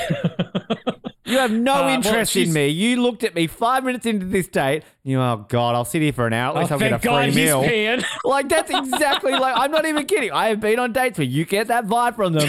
You're like, oh, well, for fuck's sake, I'm gonna have a conversation for an hour. I'm not gonna be doing what I usually do at home by myself at this time of night. So at least I'll just pay for a drink. And who knows, she might get drunk enough that she might kiss me. And usually they leave. So no. Picture looked like he might have been six two with a six pack. Someone's not checking it out here. He, he doesn't look like Paul Le Mat. His images lied to me. He's got more followers than Paul Matt. I assumed he would get somebody more handsome. Listen, that's that's what's on my. I'm gonna put that on my Tinder profile. More followers than Paul Le Mat. Done. Seriously, every time you say that, I actually still feel sad. uh, anyways, he borrows a dollar from her. Uh, so he goes in and offers the, the next guy, uh, oh, can you buy, buy me the booze? The guy's like, sure, why not? And I love it, just Toad's expression where he's looking, he's giving like the, it's all right to Debbie, it's all good. And the next thing you know, the guy runs out, throws the bottle at him. The shopkeeper comes out firing bullets at the guy because he just committed an armed robbery. Yeah, what is with Uh, that? Uh, an armed robbery? No, well, no, something no, that what- happens what you- generally a lot of times with liquor stores. No, I don't. because they're open late and carry cash. No, but what I'm saying is, like, does this guy actually rob the store, or is this guy just shooting him because he bought beer for a kid? no, I think he robs the liquor store because Right. uh, the, uh, the the other screen right. This was what this scene was the contribution of like um the the other George Lucas's other screen, Gloria and Willard, where they basically said, oh yeah, this was like a real story, like not real story, just them specifically, but it's like a lot of people you just just wait for somebody to buy them booze and then you don't know whether you're handing that to a person who's going to steal or whatever. And they kind of came up with this idea about what if we have three characters and each was a completely different interaction. But yeah, it's definitely it's definitely an armed robbery. It's definitely uh, an armed robbery, and it won't get mentioned But again. this this is one of those mistakes George Lucas did where they were doing these takes over and again. Again, this is a movie that they had four weeks to film and they lost a lot of time because the original city that agreed to allow them to film there pulled out of it the next day and said, listen, we don't want you guys filming here anymore. And they had to find a different town to get to while losing an entire day of filming. Uh, but George Lucas would do 11, 12 takes of things. And all of the actors were like, we don't understand why he's doing this. Uh, one of the, the scenes here where they had done like 10 takes where the, the, the robber comes out, throws the bottle to him, and he catches it perfectly. Uh, the one take here, you have it on there now? Uh, hold on, I can't see this. Some people who wants to come to the Women's World Club, Women's World Cup with me has more Twitter followers than Paul Le Mat. Yep. If you're living oh, in that's Sydney, gonna get, ladies, that's gonna get you some action. Can you change your profile picture to Paul Le Mat? I don't want to. you might get more action. I don't want to be inundated, Colin. All right, I'm a busy man. a lot of tw- lot of twelve year old girls, Ben. Your type. That's a different Twitter, uh, Tinder column. We don't talk about that one on air. But uh, That's it's called this Kinder. Took me a second, but I got it. That's a good joke. That was pretty good. That deserved that. That's pretty funny. I've worked on my like. I, I'm giving my like. That's good. That's a bloody good joke. Anyways, so th- th- that that's one of down. those spontaneous. Kinder. That's one of those spontaneous things George Lucas would do. Eleven takes to get. Uh, but uh, yeah, it's this one scene. If you watch it, where he turns around too late, so he basically comes like inches away from dropping and shattering the bottle. And of course, that's when George Lucas said, "All right, we got it. Cut." Like George, he's like, that was the moment where Charles Martin Smith realized we know now why George Lucas is doing all these takes over and over again. He's waiting for us to screw up. He wants those screw ups because it feels more natural. Um, anyways, they make off with the booze now, escape the armed robbery, and uh, uh, basically, this is where he puts the moves on her. She pushes him away. He thinks, "Oh, gee, I'm sorry. It must be the liquor talking." But then she's all for it. She's like, "Yeah, yeah, no, just, just, I want to get more comfortable." And they start getting very uncomfortable trying to have sex in the car. So uh, they decide, "Oh, I got some blankets in the back. We can go lie down." They go do that, and uh, next thing you know, when they pick up on them, cut back to them later on, they're lying on the grass and they realize the car radio sound's gone, so the car's been stolen. Uh, and uh, um, oh, oh, there's also a part here where there are people peeping in the car, which I, I, I probably should have actually looked to see whether those are the people who end up stealing the car later on, because you do see who steals the car. Um, he's trying to show off her about um, hunting too, where he's talking about having another vehicle, a jeep, and he goes, "Oh yeah, you know, I, I hunt uh, bears and and deer and stuff like that." And then at first he thinks he's impressing her with his lies, and then she's like, "I think it's horrible to kill animals like that." He goes, "Oh yeah, but you know, with the bears, I figure it's them or me." and then she's basically like, "Oh, that's a fair point. Yeah, you got a point there, Toad." uh, so they're basically now left without a car when they're wandering in the dark, they're talking about the, the the she's talking about the goat killer, and this whole long sequence where she's describing it, and he's just basically like, "What do you think's going to take regionals this year?" he's ignoring her completely. Uh, eventually, they start hearing goat sounds, so uh, they're hiding in the bushes, and all of a sudden, out of nowhere, she disappears. He thinks she's been killed by the goat killer, but Ron Howard sneaks up on him. Who we're going to find out later why he was here because he was kicked uh, uh, kicked out of the car by his girlfriend, and uh, she's basically saying, "Hey, why don't we go get your?" Debbie saying, "Why don't we go get your Jeep?" And he's like, "Oh no, I got that in the garage." And it's like, "Hey, where's my car, Toad?" Because Ron Howard doesn't realize the car that was stolen was his car because Toad's saying, "No, I put that in a garage or whatever." Uh, and uh, there's uh, next time where Ron Howard leaves, we cut back to Toad and he's just puking his guts out. Uh, and I do love the reactions of all the people here. It's like that looks like what happened to Billy Weber, but that was 10 years ago when I last time I saw puking like that was 10 all 10 odd years ago. uh, and he's like, the other person's like on his knees like a dog, just like old Ginger. uh, after he's uh, puking his guts out or done puking his guts out, he finds the car, he gets it hot wired. Uh, and uh, the, the people who come up who actually stole the car come up, and I love the way he tries to talk himself out of this here. He goes, "Oh yeah, you know, uh, somebody stole our car. I mean, I mean, we lost our car. And, and what I'm trying to say is, I want to thank you for finding our car. uh, there's a bit of a fight that ensues here. Toad's getting pounded. I love Debbie. It's like it's actually very comical, but not in like the obvious way where you're even going to notice it unless you're looking for it. The way that she's fighting is she's basically very lightly smacking them with her purse over the head, and it's not even like a fighting. It's basically like tap tap tap. Uh, at this point, Milner comes up and he saves the day. He punches them out, and uh, um, Toad uh, saved by Milner. And uh, when he decides to, uh, uh, or he decides to fess up to Debbie or whatever, uh, that it's not his car and all that. First, it looks like she's just walking away. In the end, she decides to come back and have a conversation. You know, I actually had a good time tonight. You know, we saw a holdup. We had the car stolen. I will get. I got to watch you get sick. I had a pretty good time. And he goes, "Well, well, I guess you could say I have a pretty good time almost every night." Uh, then he's saying, you know, oh, uh, you know, I do have a Vespa. Now the first time he's honest with it, I have a Vespa. If you like, well, that's almost like a motorcycle, and I love motorcycles. It's kind of like how the Uh, Oz Network is almost a podcast. like Paul Le Mat. Oh, Yeah. sorry. Oh well, that too. but uh, one of the great last lines here is where she's saying, "Oh, that's almost like a motorcycle," and I love motorcycles. He goes, "Oh, I wish you'd said that earlier. We wouldn't have had to have gone through all the fun tonight." Uh, but basically, he's he's gonna get a second shot with her anyways, which. uh, To me, this is like this is there's not a lot of depth to this story, but like this is the fun story. This is the one where every single scene is hilarious. These two actors play brilliantly off each other. I mean, I definitely don't disagree with Candy Clark, who had almost no acting experience, getting an Oscar nomination for this movie. Um, I think that some of the credit's got to go to Charles Martin Smith because I'm like, it's their chemistry together that really delivers on this one. And I think it's that it's similar to the the Paul Le Mat one where it's sort of I don't say odd couples, but like people who maybe shouldn't be together, but then get together and then they end up liking Yeah. each other by the end of it, you know. And it's guess it's the the geek trope with the hot girl, like you know, Mhm. can't buy me love and all those kind of things, right? So yeah, I, I, I think I enjoyed this one the most. Um, did I say that about Paul Le Mat before? I'm not going to say that about everyone, but no, I, li- I, li- I just kind of like this one because I just kind of like the way that Toad's just going along and trying to like fit in and and I kind of like the dynamics with this girl and it's kind of it's funny and I just I fucking love that liquor store. I just love that guy. hey, it's twelve fifteen. Thanks for asking me. Like he just walks on every set. Yeah. He loves being asked the time. He gets off on that shit.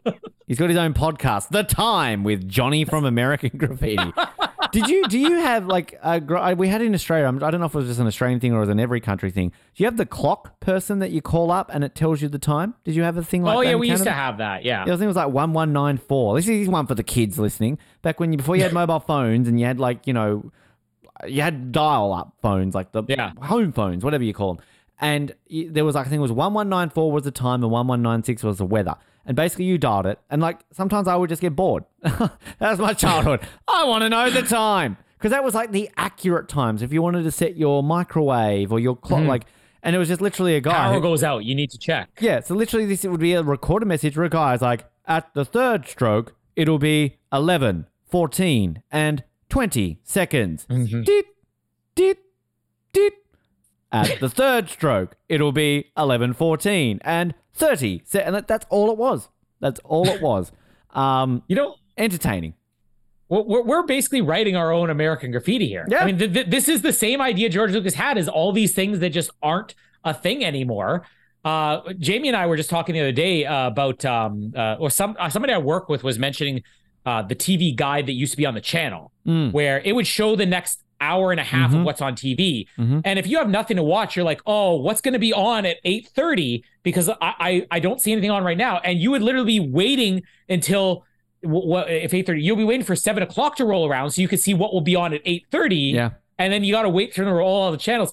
You we are making an American graffiti here. We all we all remember the the newspaper days where you'd have to get the newspaper to see the the TV guide. I'm pretty sure I've told this story Yeah. before, but when I was working at a newspaper and I was sort of on the little beat town regional newspaper, it was a weekly newspaper. I was the only reporter, and it was a pretty small thing. I had like five pages of you know paper to write for, and, and that's not a lot of paper to write for when you've got a lot of shit happening in this shithole of a town. But I there was a middle section which week each week was a TV guide for the week. And I'm like, well, if we remove the TV guide, we get an extra four pages worth of content. So I went to my editor. I'm like, look, it's it's it was like 2016 at the time. It's 2016. Who needs a fucking TV guide? He like he got so serious. He looked at me. He's like, no. And what are you talking about? It's like we removed the TV guide once from this paper, and we will never do that again because the amount of complaints, abuse, everything that we got because we removed it for one week. I basically had to change my name. I had to leave the country. I had to go into witness protection. I am never doing that again. So if you want to do it, you can put your name on it because I'm not doing it. So that's how protective people are of TV guides in newspapers still to this day. Yeah. Yeah, it's it's one of these things like uh that that it's past, but like you'll still see that. It's like movie ads, you know, like you, Mm. you'll still see in the newspaper, these are the show times for movies, even We don't do that everybody can anymore. go on it. We don't. You don't? Though those have been removed from at least the papers that I've read. Um, but I remember that vividly. I remember that was the exciting. Like you'd turn to whatever page in the classifieds and you'd have this whole like, wow, these are the movies Yeah. that are on. like when you get something that's been a thing for so long, you basically have to wait for everybody who's used to this to die. And it, it sounds cruel, but it, it's like the the the phone books. Yeah, everybody gets the yellow pages, right? And I remember one year I, I was just I saw an ad for somebody wanted help delivering the yellow pages. And I'm like, I'm not doing anything this week. I can make a little extra money. Let me do this. And I remember the guy telling me, there's like, yeah, there's actually quite a few people who specifically request these still Mm. because it's all those senior citizens who don't want to go on a phone. But like, until those people die out, you can't get rid of things like the yellow pages altogether. When I was in Scouts, that was one of our volunteer things we had to do each year. We had to like deliver uh, phone books for the community. But no, like I was having a conversation with this recently about someone because like I think you and I, like I know you're a little bit older, but I still think we're of that same generation where I think we kind of are in both periods of time where it's like like I'm a, still Yeah. a pen and paper guy. So like I still have a physical diary that if I'm writing like if I've got a recording in 2 weeks, I will write it in my physical diary. I work better that way. I have a digital like a Google Calendar for work which I'm not a huge fan of, but I kind of need it. So I'm kind of got a foot in both camps. So that if all of a sudden, you know, like something old school was taken away from me, I can still adapt to something new school. Mm-hmm. It's just more of a case of I still prefer certain things. Like I still I don't stream. I don't like streaming services. I like to own things. So like I don't like to have that thing taken away from me. I'm still very old and that's when these are those moments when you start to feel quote old when all of a sudden you're saying or doing things and people look at you like, why are you still writing that in a diary? And I'm like, mm-hmm. like, whereas, you know, 10 years ago, that everyone did it. You know what I mean? Whereas now, it's like, why are you doing that? Like, you don't call people anymore. It's purely like if I get a contact at work, Ben, here's this person's number for an interview to get them on the show. You used to call people. Now it's send them a text.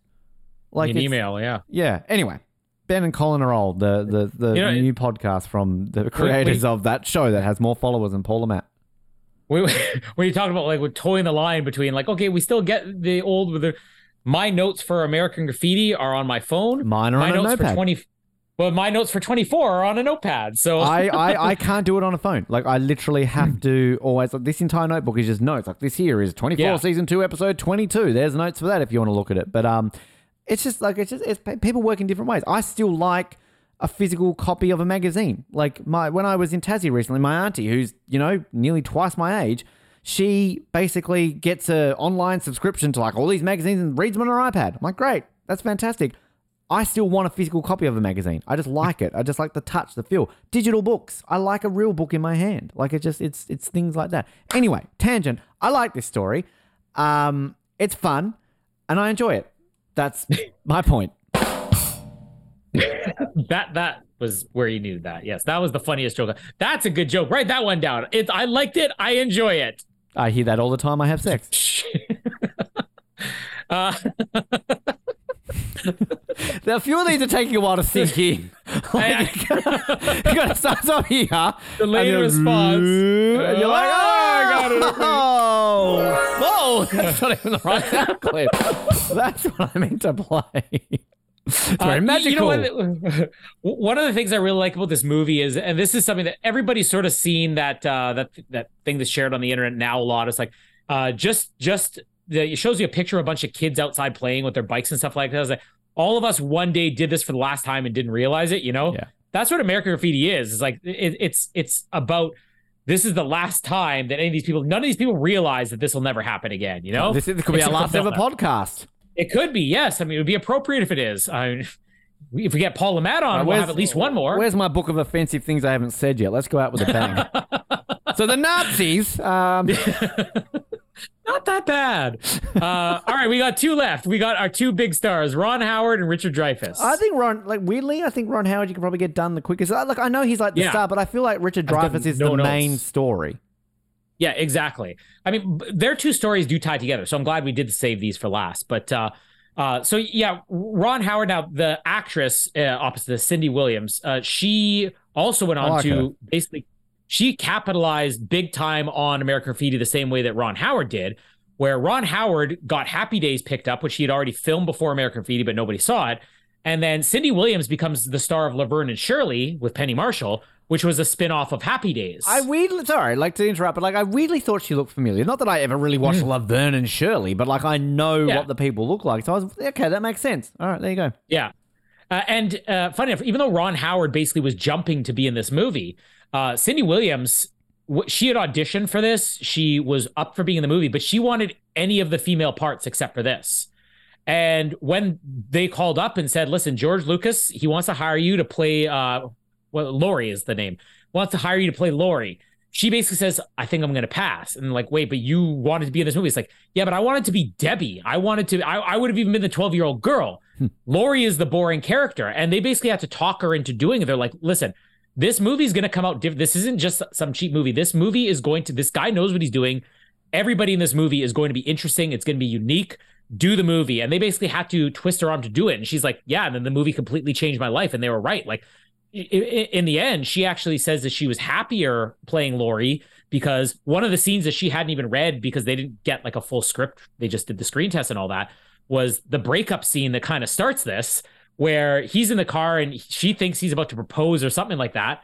And in the end, he's like, Yeah, so I think seeing other people is not such a bad idea. Mm. And that she said this literally happened to her, the exact same thing with her high school boyfriend before going off to college or whatever. She got dumped the exact same way and so in the end, she she loved playing this character, was able to bring some of that to herself. Um, and she um, died earlier so, this year. I can see we didn't kill her, so rip. We didn't. Yes, Cindy. we waited to cover this. Wait, wait. Was it was it before or after anniversary month was originally planned? Uh, well before beginning of the January. We're talking. So, okay, good. Yeah. Uh, so anyway, so um, they kind of have. Well, she agrees with them, but obviously is very upset about it. Um, they they go off to the dance, uh, which uh, Paul Le Mat didn't want to go to because it was for kids. and that's one of the other things. It's funny, I never actually realized that he decided to not hang out with the rest of his friends at this dance because it was for kids. Meanwhile, he ends up literally hanging out with a kid for the whole movie. I, I should probably should have. I'm I'm smart. This is like that. This is like that Revenge of the Sith. How did this happen? We're smarter than this. I hate uh, them. But but they go to the dance and it's just a lot of awkward tension between them now this is brilliantly filmed it, it's crazy what they're able to do on such a low budget movie uh, but all of these extras basically george lucas or, or the casting director or whatever had called up and just asked what type of athletic people do you have that could do a lot of dancing on very little choreography and essentially what they did is this is a room full of gymnasts and other athletes and other clubs yeah well, one one you're about to see who somebody you actually do know who's gonna have a connection to Ron Howard. Um, Ronnie uh, Howard, by the way. Can we just call Ronnie, him Ronnie that's Howard? Right. He's, uh, that's, he's that's... still because the Andy Griffith show, like I, I mean, th- that was another one of those shows. It was like, oh, they'd air it in the three hour blocks or whatever. They, they always, uh, it's the Andy Griffith show. Da, da, da. I can hear the theme song. I can't remember anything about the show. show. It's the Oz Network.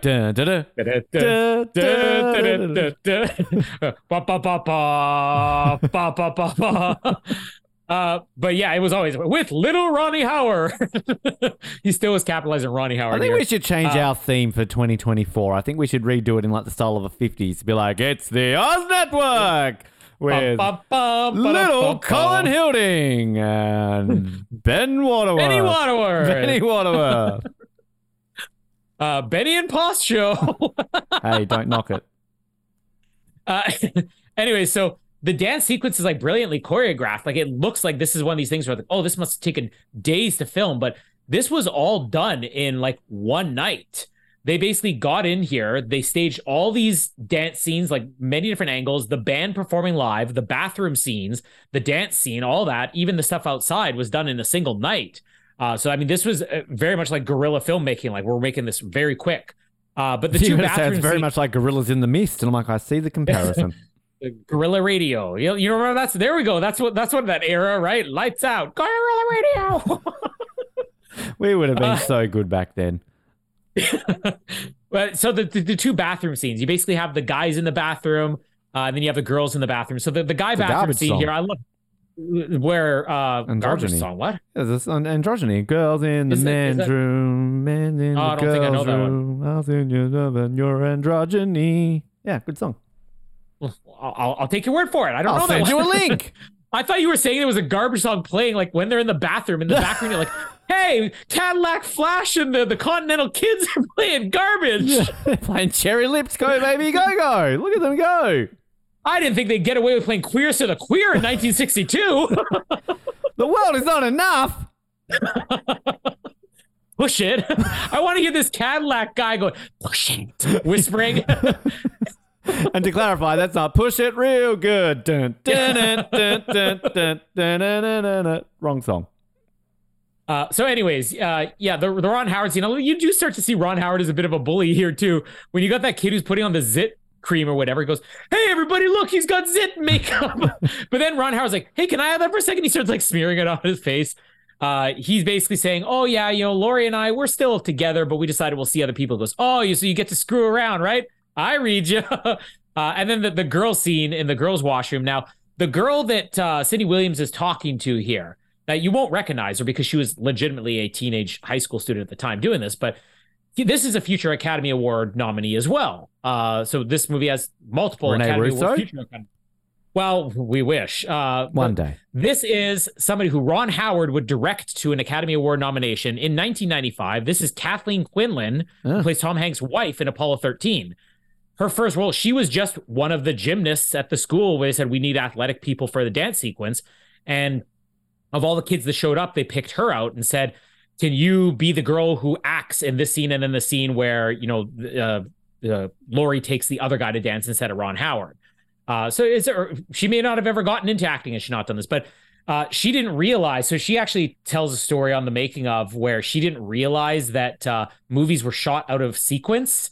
So when they had the dance stuff going on and they were shooting that, she decided to run into the shot and start dancing around like everybody else.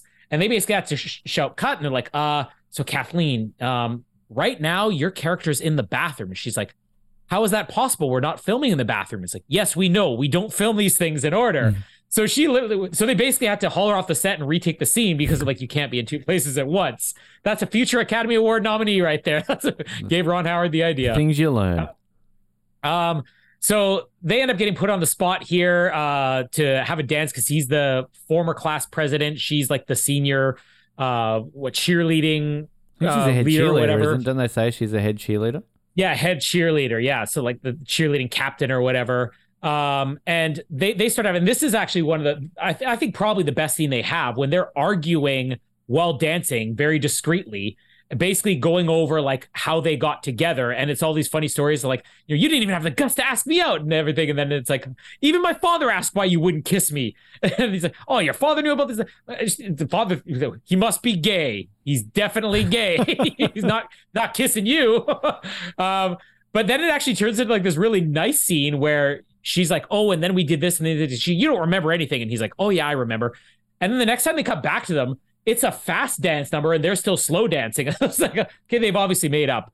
Um, they kind of leave uh, from here and uh, go off and do their own thing. Uh, which they they basically disappear from the movie for a while here. But one of the scenes where they're off driving, or I also mentioned the other deleted scene that was put back in the movie here is when they're dancing. Uh, the the principal or whatever that comes up to them and says, The pedo. "No, you guys should." No, not the pedo. The principal. the pedo's the pedo's talking to uh, Richard Richard, Dreyfuss. Right now. Yeah, but the principal who's like, "You guys are you can't touch Oh, like that." the, you you don't don't you go kiss a duck scene? Yeah, exactly. Why don't you go kiss a duck? Like another thing in 1962 That's my favorite insult ever. Why don't you go kiss a duck? duck. Uh, but but then this guy's like, you just bought yourself six weeks of suspension. And he's like, hey, do you remember I graduated last year? And they they kind of make up and run off here. But that was one of the other scenes that they deleted, which I can't imagine this movie working without that because like Yeah. you don't have a transition to them all of a sudden being happy in the next scene. Uh, but the studio just decided to cut things just for the sake of cutting it. Well, best swearing Uh, so back then. Why don't you kiss a duck in C seventeen? but uh, so one of the stories on this is that it was such a low budget movie that the actors had nowhere to sit in between takes. So Ron Howard was one who kind of led the charge, where he went up to Francis Ford Coppola because Coppola was the money guy. Like this is the the big name here, and said, "We understand this is a low budget movie. We're all for it. We love you know doing this like you know really cheap."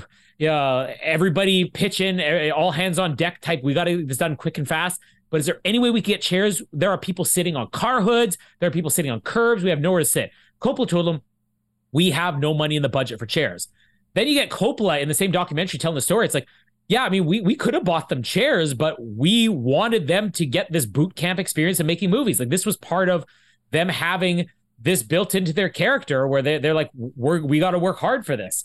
So basically, they didn't have chairs. But in one of the scenes here where Ron Howard and Cindy Williams are driving around, Ron Howard says, we're filming this scene, and Richard Dreyfuss, because he had nowhere else to sit, is actually asleep in the back seat next to the cameraman because he had nowhere else to sit.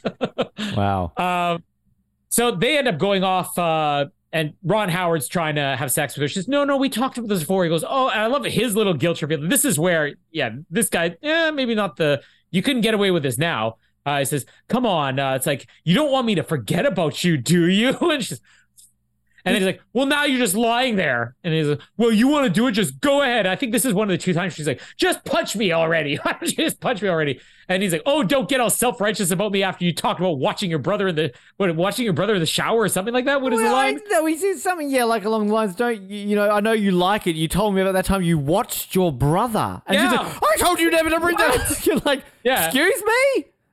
And th- this is where he gets kicked out of the car, where he ends up meeting up with Toad later on. Uh, but it's such a weird line. But again, I kind of love that this movie has these little weird moments where it's like, how are you supposed? Like every one of these stories has these moments where it's like, how are you supposed to read this? Is she like you know think dreaming of incest, or is it one of these things where she hit puberty and she's like, that's what a penis looks like when she accidentally sees him in the shower or something? Um, they, they also uh, do touch on here uh, him leaving for college and we start to get the first hints at what's going to happen with Ron Howard's character later on, where she's talking about how her brother, by the way, Richard Dreyfuss is her brother, has been going on and on about not wanting to go off to college, thinking Wait. maybe he should stay. Wait. So the You didn't get that? They're brother and sister? So the brother she's watching is Richard Dreyfuss. Richard Dreyfuss. Whoa, I didn't realize. yeah, no, well, I that makes sense it- then. Yeah, that's all right. in all fairness, they, they- he does ident- He says one point in the no, movie, little yeah. sister. No, no, no. I and did, then because he calls her sis, so I did see that, and but then they I, said mom and dad. Yeah, it didn't correlate. But no, that's like, excusable. that's- Incest is fine when it's Richard Dreyfuss. fun. if it's Richard Dreyfuss, I mean, Jamie's like, if that was my brother, I'd be watching him in the shower. yeah, so Uh, would I. but, but yeah, when when he's saying to, or she's describing the story about him saying he might not leave, and then Ron Howard's like, "Oh yeah, that makes sense," and she's almost looking like, "Really?" He goes, "Well, that makes sense for him, but not for me." And these two guys are going to switch roles. That's what this whole movie's about. Well, he's doing his But- sister.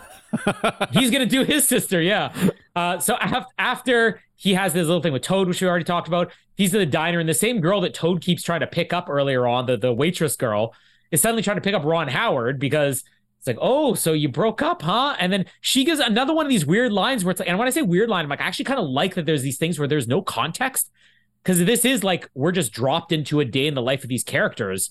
So many movies, like you mentioned, half the movies, like Ferris Bueller's Day Off, The Breakfast Club, Dazed and Confused, all these movies, nothing like those movies existed before American Graffiti. I mean, this was the original, and that's kind of like what these movies do. Let's let's have these things that are never explained. It's just a weird thing, and then the audience left wondering. But she says to him about, you know, well, let's just go back and have some fun.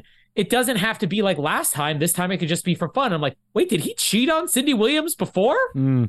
because she says like it doesn't have to be like last time like was last time when he was single what was that uh but then he she basically comes back so Laurie comes back and sees him through the window figures oh he's moved on so I'm going to store him off I'm going to go find Harrison Ford but she leaves just a little too late this is like a bit of a cliche but it's like it's handled well in this movie it's like oh you know what I really don't want to cheat on her of course right after she saw you looking like you were going to cheat on her um she finds the first guy she can which is Harrison Ford decides to jump in his car. Uh, I love Harrison Ford's life here. Hey, baby. it's like this very long, drawn out, deep voice, Fat Albert or something. Uh, and she's like, you know, uh, I'm not in the mood for talking. Just sit there and drive and we'll do just fine. And he's like, okay. And then he starts like singing like Yeah. this, No, I'm in the mood for love. You know, like, is that the only time Harrison Ford's ever sang in something? oh, it's a musical. Actually, funny on touching on Ron Howard here. Oh, Uh, no, they weren't touching on Ron. he was. That's what his sisters were doing. Uh, true Hollywood story touching on Ron touching Howard. on Ron Howard, An ABC exclusive this Sunday night. Starring Paul Le Mat as Ron Howard.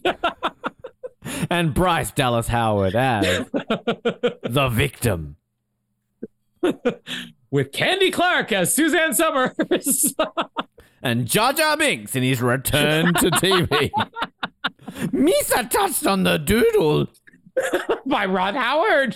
No, wait, now it's Ron Howard touching people. That's What was? Touching on Ron Howard. So far, so far on this podcast, Ben's called Larry the Cable Guy a pedo. I Um, haven't. I, uh, well, you know, Larry the Cable Guy, you did. Wait. I called Pedro Pascal a pedo.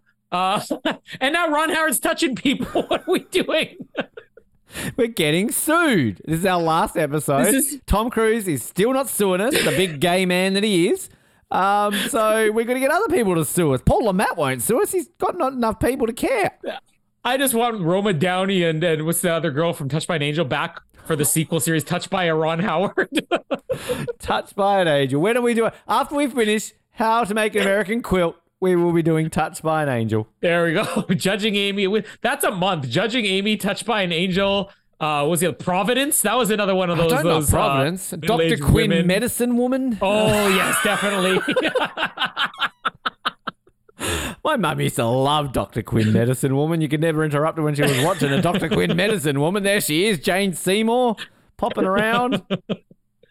Uh, anyway, so yeah, Ron Howard. Uh, so two things with Ron Howard. One, Ron Howard, like I said, he was enrolled in film school because he knew he wanted to become a director and just was doing acting to pay his bills. Uh, Ron Howard was the one guy in the set that George Lucas let in on his method of madness with with acting or whatever. Um, because on like day one, Ron Howard was basically hanging around and he went up to George Lucas and said, Listen, I'm actually going to USC. I understand that you graduated from USC. And George was like, Oh, yeah, yeah, yeah, yeah. That's that's, that's fantastic. Great. I'm George Lucas. Anyway. Fascination. so good. but but he said, "Listen, I just would really like to like I don't I'm not going to ask you a bunch of questions. I'd just really like to observe you. If I can just follow you around." So basically Ron Howard anytime he wasn't filming a scene was just standing behind George Lucas watching him direct. Ooh. And he kind of says like I, I I learned how to direct from this guy and of course years later uh Ron Howard would be handed the um uh Willow uh franchise from George George Lucas wrote Willow and Ron Howard was the director in that. Uh, and then we mentioned on the Phantom Menace that Ron Howard's responsible for parts of the pod race too. No. Maybe. Yeah, so That was a long time George ago. Did like 50 hours of that, Colin. he he he showed they never had like test screenings, but he showed it to a group of his other filmmaker friends like Spielberg and Coppola and all those guys. And Ron Howard was one of them. And they were all talking about the movie afterwards. And one of the things, and this is like I don't know, like two months before the movie comes out, maybe two and a half months before the movie comes out. And Ron Howard is like that pod race sequence is incredible, but you know it would be really great if you had a moment where something else goes wrong with the pod. So like the, those little things about Anakin having like the engine go out and you know having to pull the the, the cables closer and stuff like that. Uh, those were basically Ron Howard's suggestions were done in like reshoots later on. So I mean that, that he was getting his his foot wet in the Star Wars universe right there. Um, Not just his but foot. uh, but uh, yeah, so uh, she goes off and drives with Harrison Ford. He sings "I'm the Mood for Love," which this was one of the other songs that was one of the songs that uh, they cut from. They did cut this. This is one of the scenes they cut from the movie, the the third one. Uh, but when Ron Howard was being offered this movie, when he was meeting with George Lucas, and again, they didn't give the actress a script. They just said these are a couple lines to do for screen tests. I kind of want to meet you. Uh, he basically said, "Listen, I, I I think this is a really good idea for a movie. I like it, but I just got to let you know, George, I don't know how to sing." And George was like, "Okay," and he goes, "So like, I really can't sing. So I don't know if I'm the best for this movie." He goes, "Um, I don't see it being a problem." He goes, "But I can't sing. I thought this was a musical." And George was like, "Yeah, the movie is a musical." He goes, "Okay, but I can't sing." He goes, "Don't worry about it." that was their entire conversation. uh, because of course George Lucas envisioned this movie as a musical with music always playing in the background. Like we've mentioned Wolfman Jack a couple times. I mean, he's basically a lead character in this movie because every scene, with the exception, I think there's only two scenes in this movie that do not have a radio playing in the background, and everybody's listening to the same radio. Uh, it's the um, the the scene with the the goat killer sequence because they said we want quiet for this, and then the scene coming up with the cop car and Richard Dreyfuss. Other than that, it's music, wall to wall music. But like that was this movie was designed as a musical. It's just it's not people singing and dancing, but George Lucas still saw it as a musical. It's- I think that that is the most George Lucas conversation ever. Oh yeah, it is a musical, but I can't sing. Don't worry about it. like that's just it. Don't Let's even bother him on the show. They just like you know, at the time of recording this, we just interviewed Johnny Weir, which was fantastic. Yeah. And yet, you know, that guy's basically interviewing himself, which makes our job easier. But imagine just George, like, you know, Jar Jar Binks and Natalie Portman. I'm like, yeah, that's true.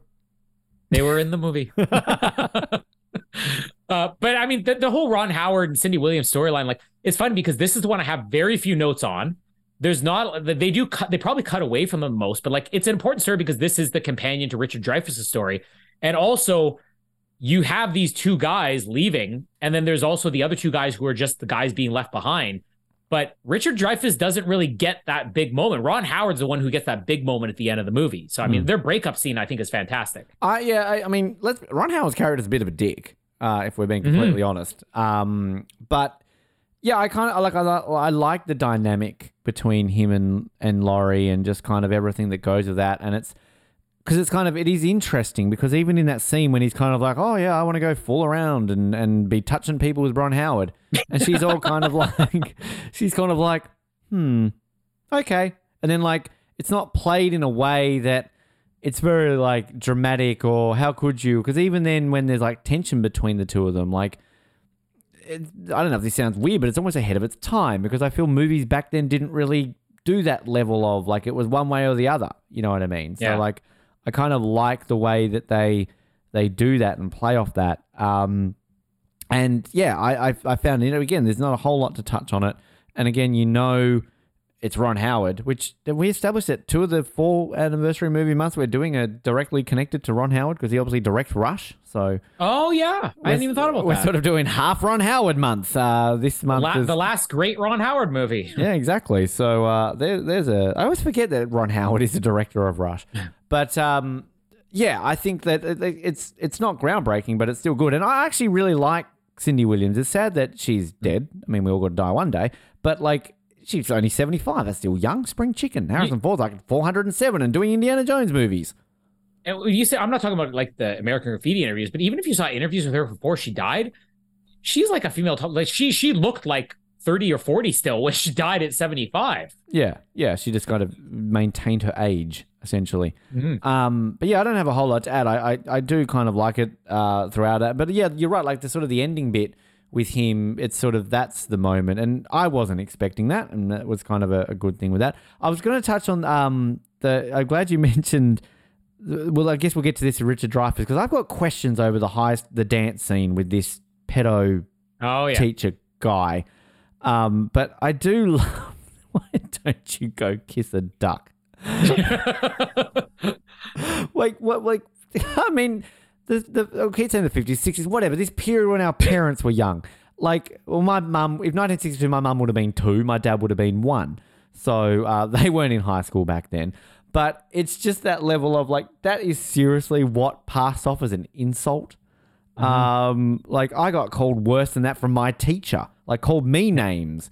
um, you know, but anyway, uh, yeah, it's it's it's in and it's. I mean, Ron Howard because he doesn't. When did he like when he went to directing? Because he stopped acting, like right? Because he won't act anymore, does he? He, no, I mean he. Um, I, I mean he might do cameos. Uh, he was actually he's the voice of Arrested Development, which he Oh. produced that show, but he's the narrator in every single episode.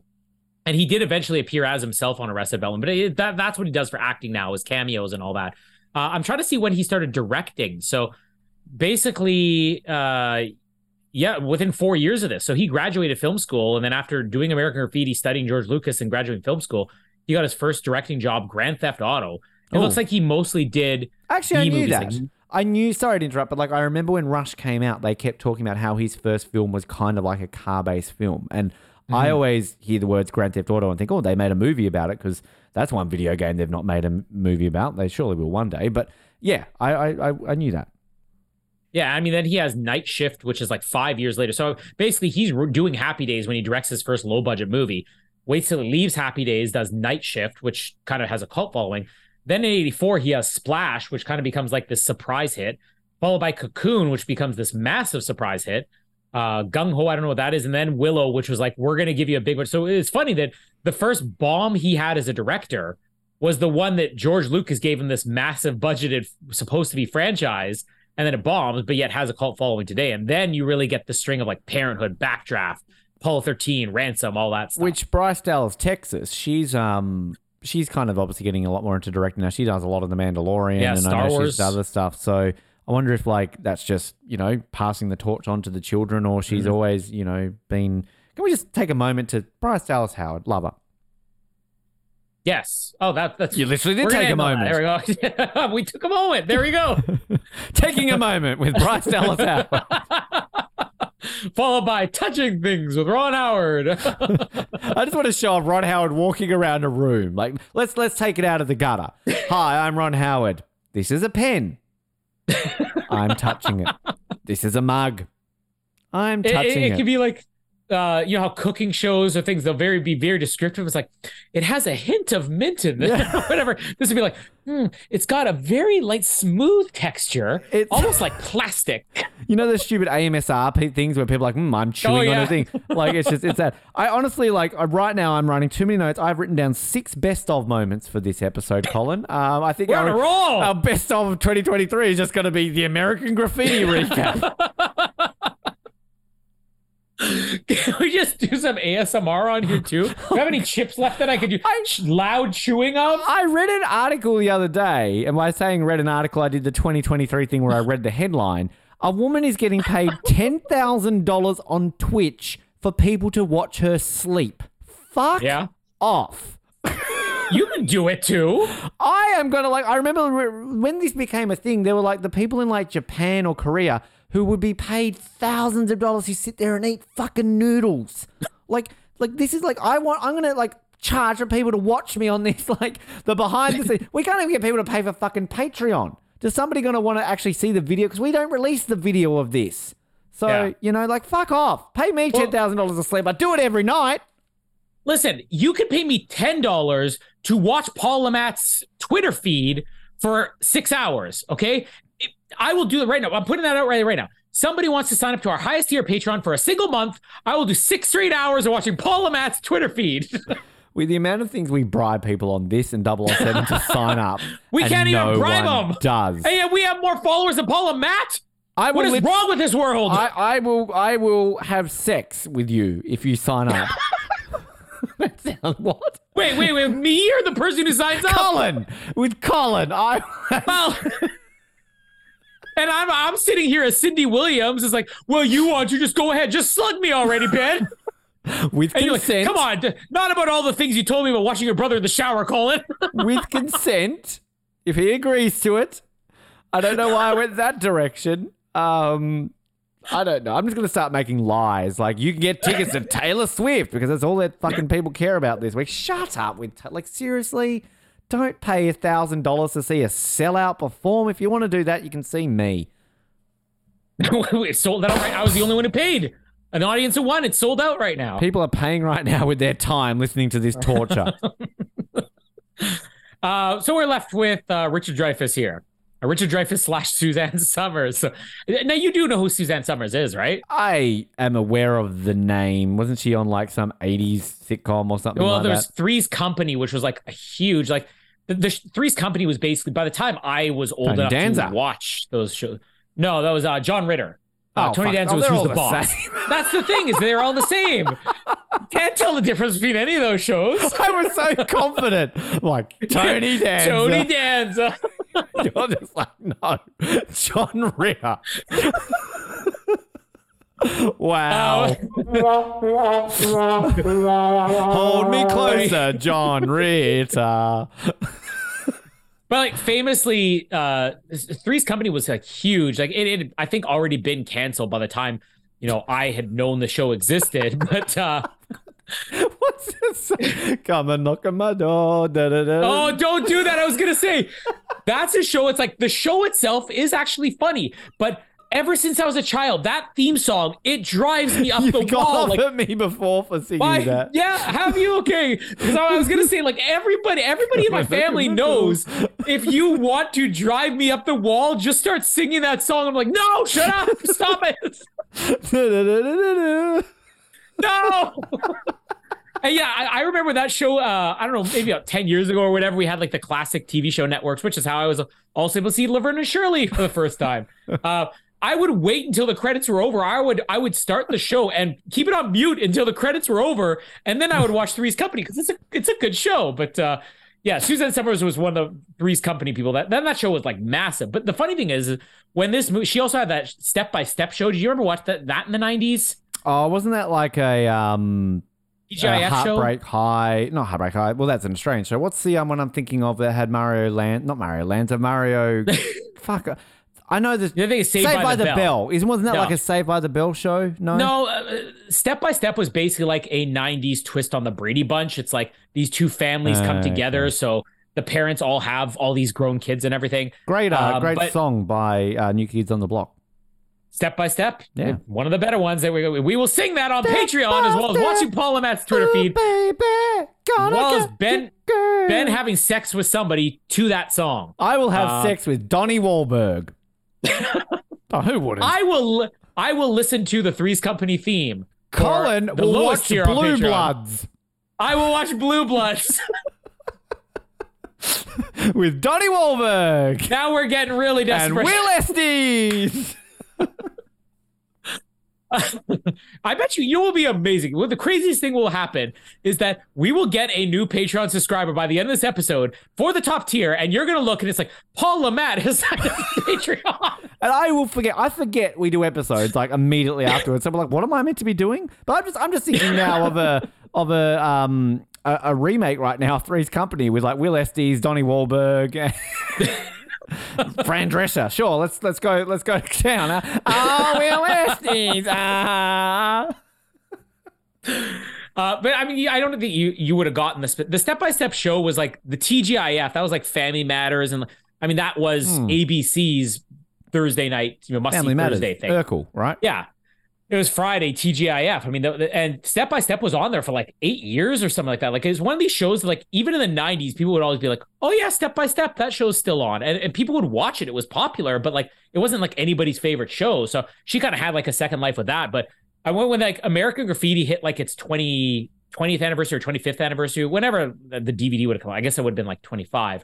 Um, that was when Suzanne Somers started doing all these interviews about it because people weren't as interested in talking to Richard Dreyfuss and Ron Howard. They all want to talk about Suzanne Somers because she's literally here as a cameo in her screen debut because she was just a model.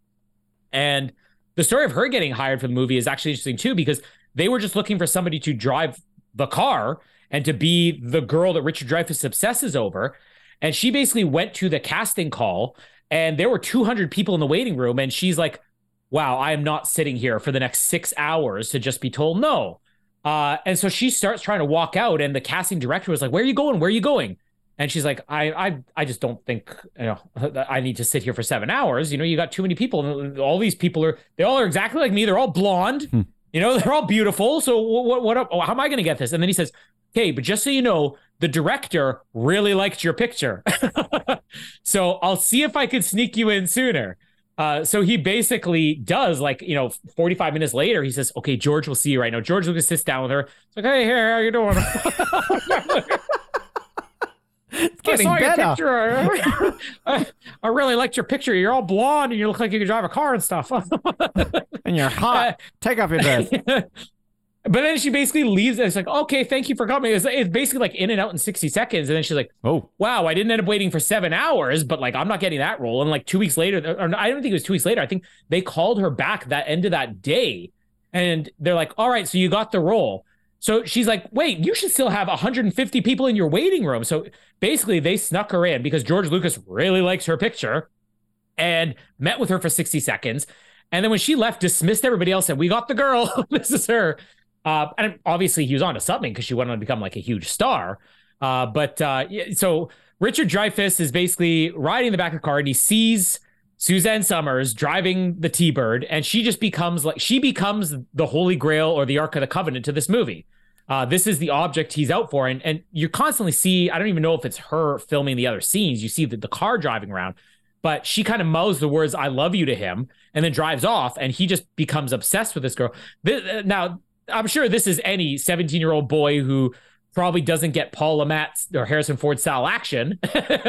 They're like, that girl looked at me. She definitely wants me. not just 17 year old boys, Colin, 36 year old men as well. Even 36 year old men. I've heard. uh, but he, it's funny though, because Richard, like, you, you get like, there's a tier of guys. Paul Le Mat was like, this is this is the hot guy, right? You got Ron Howard is like, oh, this is this is the the handsome, nice guy you can bring home. You got Toad, who it's like, ugh. And then you got like Richard Dreyfuss. well, that, that's the whole point of his character, let's be honest. And then you got Richard Dreyfuss, who's like, yeah, he could probably get a girl, but he's like, but they're not going to be banging down his door, right? Uh, but he gives a line. She's like, she wants me. Somebody out there actually wants me. um, th- this is when he's at the dance and he encounters the creepy pedo teacher. Who is the he? teacher. So this is based on a real guy, um, not George Lucas. This is one of uh, the the other screenwriters' contributions because uh, what George Lucas did when he was forced to write his own script because he paid somebody ten thousand for something he couldn't turn in. Uh, the only storyline he couldn't really get was the Ron Howard storyline. He's like, I got Richard Dreyfuss, I got all these other ones, but they kind of came up with this the idea of the teacher and then incorporated into the Richard Dreyfuss sequence to kind of break them off because they said when they were in high school, this was a teacher that they they had in their high school who would basically be be calling like sexy little things. He would be calling the the high school girls sexy little things and excusing himself. Uh, and then he's off with Richard Dreyfuss here. Yeah, and and he gives his story, which it, it's it's actually a very important scene where this guy's telling his story about, oh yeah, I went to college out east or whatever, and it's like I was only there for one semester and I came home, and he's saying, oh, I'm thinking I might do the same thing. Um, and Jamie just sent me something cool. If you know anything about it, this- it's about American graffiti. Ooh, Oh, uh, thanks, Jamie, for your research. Is it a naked picture of Richard Dreyfuss? She's she's researching. There's uh, a shirtless Harrison Ford in this, so 13. I'm going to save this for the end. We're going to use these 13 nostalgic facts about American graffiti. I will save something to the end. Thank you. hey you. But uh, yeah, like this was a real teacher that they had in their high school who did this. I mean, when he's basically telling Richard Dreyfuss, "Oh yeah, I,", I it becomes like I see the point of the scene, and then all of a sudden it gets interrupted where he's like, "You need to excuse me." This little girl's like, "Mister, whatever, may I talk to you?" "Oh yes, yes, please give me some privacy." And he's getting a little touchy feely. It's, it's weird, it's creepy, but it's like, but that's one of the things that that's one of the things that works about this movie is you get anything that's kind of weird or creepy is that it's just sort of done in the background, like, oh, whatever, like it's a different time, right? Um, so he's off to molest somebody. Uh, he's this is Ron Howard. Ron Howard got the idea from this guy. I could touch people like like Oh, the uh, teacher from American Graffiti. Off to molest somebody with Ron Howard. Yeah. and, and like how this movie doesn't feel the need to give you context really works in his favor because Richard Dreyfuss then needs another ride and he hooks up with this girl, Wendy, who you only find out in like two or three scenes later is his ex girlfriend. Um, I mean, you may not even picked up on it. I, I honestly at the time was thinking it was uh, Ron Howard's girl. I'm thinking like, is he hooking up with Ron Howard because they've got, got that short dark hair? they got Kind the of, same haircut, Yeah. short haired women. They all look the same to Ben. yeah. Uh, so he's basically tagging along with her, and then he sees the car, and he's basically trying to follow that that T-bird or whatever. That's the girl who says that she wants me. And you get the other. I love this girl driving the front seat. Like to me, she's the more interesting character. Oh, what? Because they should be in the back seat because they're women. Well, no, the one driving is is the fun one because like, I know who she is, and she's basically saying she's the wife of this rich, you know, old jeweler guy, and he's like, no, she is not hooked up with some old guy or whatever. And then he starts basically what you now find out is his ex girlfriend. Why don't you come in the back seat with me and get a little more comfortable or whatever? Uh, and as they're getting it on the back seat, the girl driving the car is like, "Look, it's that guy I like. Say something to him. You know, say something to to talk me up." And he goes, "Hey, hey, hey, Johnny, how you doing? Yeah, good. How about you? Uh, yeah, not much going on. Anyways, here, uh, Bobby s- says she's madly in love with you, and she trembles at the sight of your rippling biceps. and the very next shot is like, "Get out of my car! Get him out of there!" So now he's on his own, and this is where the majority of Richard Dreyfuss's storyline picks up, where he's now left on his own on the side of the road, just waiting for something. He's sitting on a car, and you get these gang guys from like the Pharaoh's gang showing up, like very 1950s Grease style gang Greasers. greasers here. And uh, they're like, you know, you know whose car you're sitting on? It's like, oh, he's one of ours. And he's like, oh, gee, I'm sorry about that. And this is where nervous Richard Dreyfuss is the best because Richard Dreyfuss is basically playing himself in this movie. Uh, so Richard Dreyfuss story that that's famous for this movie is that uh, you can watch in this movie. He has a lot of nervous twitches, and the main thing, especially you see in this scene here, he does this thing where he like stands up on his toes, and he keeps like rocking up and forth on his toes with his hands in his pockets. So the reason for that is because in reality, Richard Dreyfuss had never done like a big movie, at least where he was the star before, and he took himself so seriously as an actor, so seriously that uh, Harrison Ford and Paul Le Mat used to look for ways to torture him, uh, threatening to throw him in a pool because Richard Dreyfuss was like, "Oh, gentlemen, we're we're on a professional film set here. Let's be serious, guys." Uh, and and that's actually really because if you've ever seen Richard Dreyfuss in interviews in real life, he is like a Harrison Ford. He's like he's got a little bit of that grumpy quality, but like he's got a real sense of humor about him. Uh, but they uh, one day decided to throw him into the pool head first into the shallow end. Oh, Richard Dreyfuss comes out with basically like a giant bump on his head and ends up with a black scene in the upcoming scene where they the, the gang kidnaps him here. So if you look, you can actually see makeup or, or you can see where the makeup covers his black eye in some of these scenes. Um, but Richard Dreyfuss's nervous twitch. So a couple of days into filming, the cinematographer actually called Richard Dreyfuss over and said, Richard, can you come see me for a second? He's like, Yeah, yeah, sure, right. And this is Richard Dreyfuss telling the story. And he's like, then all of a sudden he starts calling the rest of the crew around. He's like, everybody, everybody, can you all come around here? Everybody gather around me, form a circle. And he's like, I'm going to do an impression of Richard Dreyfuss's acting. And then all of a sudden he just starts spasming, twitching madly. And then he he just points at Richard Dreyfuss and says, learn how to sit still. because apparently Richard Dreyfuss was so manic and twitchy that he was always all over the place. So when you see Richard Dreyfuss' in this movie always with his hands in his pocket and always like rocking back and forth, that was nervous Richard Dreyfuss not knowing what to do with his body. so what you're trying to say is that we now know who Andrew Garfield's inspiration is was in Yeah, there you Spider-Man. But, but, but it's funny because we were talking before, uh, you just teased, you want to hear us interview one of the greatest people we've ever interviewed, Johnny Weir. Um, before that, uh, when we were talking about, you had mentioned like, oh yeah, sometimes it looks like you got like worms in your pants or something like that. Uh, which is Doing it uh, right if you now. ask if you ask anybody else who knows me, they'll say the same thing. Like I never stop moving. If I'm sitting still, sometimes I, I have to force myself if I know we're interviewing one and it's going to be like uh, an actual like YouTube interview, because I'm like anytime I see video of myself doing these interviews, I'm always like move. I feel like Richard Dreyfuss, you know, like oh I gotta move. Jamie hates it because like I will be sitting still on the couch, my legs are bouncing right. Like I, I don't you do that thing where your like legs bounce up and down. Yeah. Mine do that. I can't. I physically can't stop them. Uh, if, if I'm if I'm at work, I choose to stand up and pace back and forth, you know, or whatever, just for the sake of it. It's like I I just physically always I'm moving, you know. So I'm like that is my spirit animal. Richard Dreyfuss is my spirit animal. Wow. I love le- Uh, learning the inner psyche of Colin Hilding. It makes a lot of sense. yeah, always moving. Very But- Richard by, Dreyfuss. by the way, like. Richard Dreyfuss was cancelled because in like 2017 he got alleged of like sexual misconduct. So, uh, Oh, against who? oh, I don't know.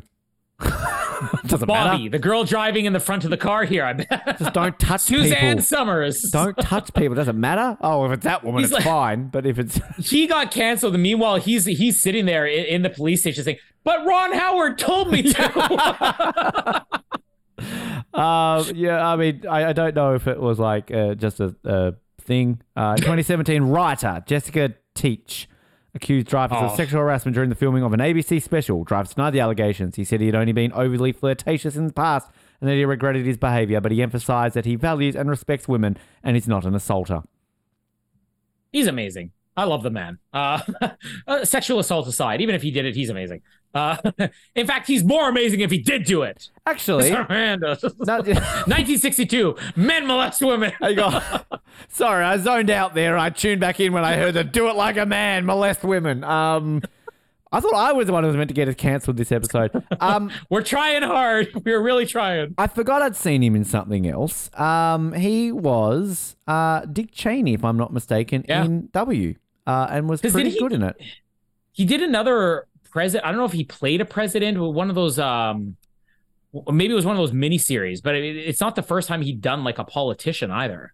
Uh, who hasn't done a politician? Um, but yeah, I, I don't know who he Well- did. Um, but I completely forgot that he was in, and he was really good. Like, I mean, we'll go back to our Vice episode where I talked up all the different actors and everything. But I think one thing that Oliver Stone did really well in that movie, which is to me one of the most underrated movies of all time, W, is that he cast people who looked very much like the people and acted like the people. Uh, I'm trying to find what the other one. I'll He have played to Bernie Madoff. here. No, it wasn't that. Um, it might have even been a fictional president. I don't know. Uh, well, Krippendorf's Tribe. That's a movie. Remember that one? the American President. He played Senator Bob Rumson in The American President. Which one was the. American pro? Who was in that one? Michael Douglas. that was Douglas. a fictional movie. Yeah, yeah. That was And that course- weird '90s trend of making presidential movies like Dave and Primary Yeah. Colors, and yeah. And if you really want to see uh, Richard Dreyfuss, where people allow him to be manic and twitchy on set, watch What About Bob with him and Bill Murray. That is like the most stressed out Richard Dreyfuss ever. Well, I'm seeing because he Uh, apparently uh, did not get along with people he worked with, and Oliver Stone. It's saying here. So apparently Robert Shaw didn't get along with him. Bill Murray didn't get Oh, along yeah. with him, and apparently didn't get along, along with Oliver Stone in W. So there you go. I know with Robert Shaw, it's like very famously they didn't get along. Although they had kind of a similar relationship the way that Quint and uh, um, Hooper are in that movie, where it's like they would suddenly just have a scene like the sharing the scars, you know, and all of oh, these guys kind of like each other. Um, anyway, so yeah, the so he's just getting kicked out of the car now. He's getting hooked up with the gang. They're basically threatening. I love the way that they threaten him too. They're like, yeah, you know, we're thinking maybe we might have to tie you to the car and drag you around. And then he's trying to name drop here some guy, Toby Juarez, who's like, oh, he's one of your gang, right? They goes, yeah, we know Toby. It's like, we killed him last night. He goes, tied him to the car. And then Richard Dreyfuss finishes this and dragged them around. Okay. um, so uh, they're basically figuring out what they're going to do with them. So they just have him in the back of the car and they're listening to Wolfman. This is where they actually start talking about the the, the mystique of the Wolfman. Because in the earlier scene, they were saying, "Oh yeah, the Wolfman apparently he just broadcasts from a plane that circled around everywhere." Here, these gang guys are saying, "No, it's like a, some radio station in Mexico." Um, and uh, they they they have the thing with the T-bird too, where again you repeat the scene where now these guys are telling a story. Oh yeah, you couldn't afford her, and he's like, "No, there's no way that girl is a prostitute." Uh, they end up taking him to uh, this mini golf place where he says, you know, you're going to have to pay us back or whatever. And I love Richard Dreyfuss being like, mini golf. Yeah, I love mini golf. And they're like, really? We hate it. He goes, well, I don't play it too often. He's changing his tune. They're saying, the, the problem is we're out of gas. And he goes, oh, well, I mean, you know, this isn't a gas station. He goes, well, we're also out of money. So now they basically have to rob this mini golf course. And I love when they go in there trying to break the vending machines open. And this, this guy's like, "What are you hooligans doing?" and then Richard drives me and says, "What are you doing with these these hooligans?" Richard because these are the guys who gave him his scholarship that he keeps saying he wants to maybe not go ahead with.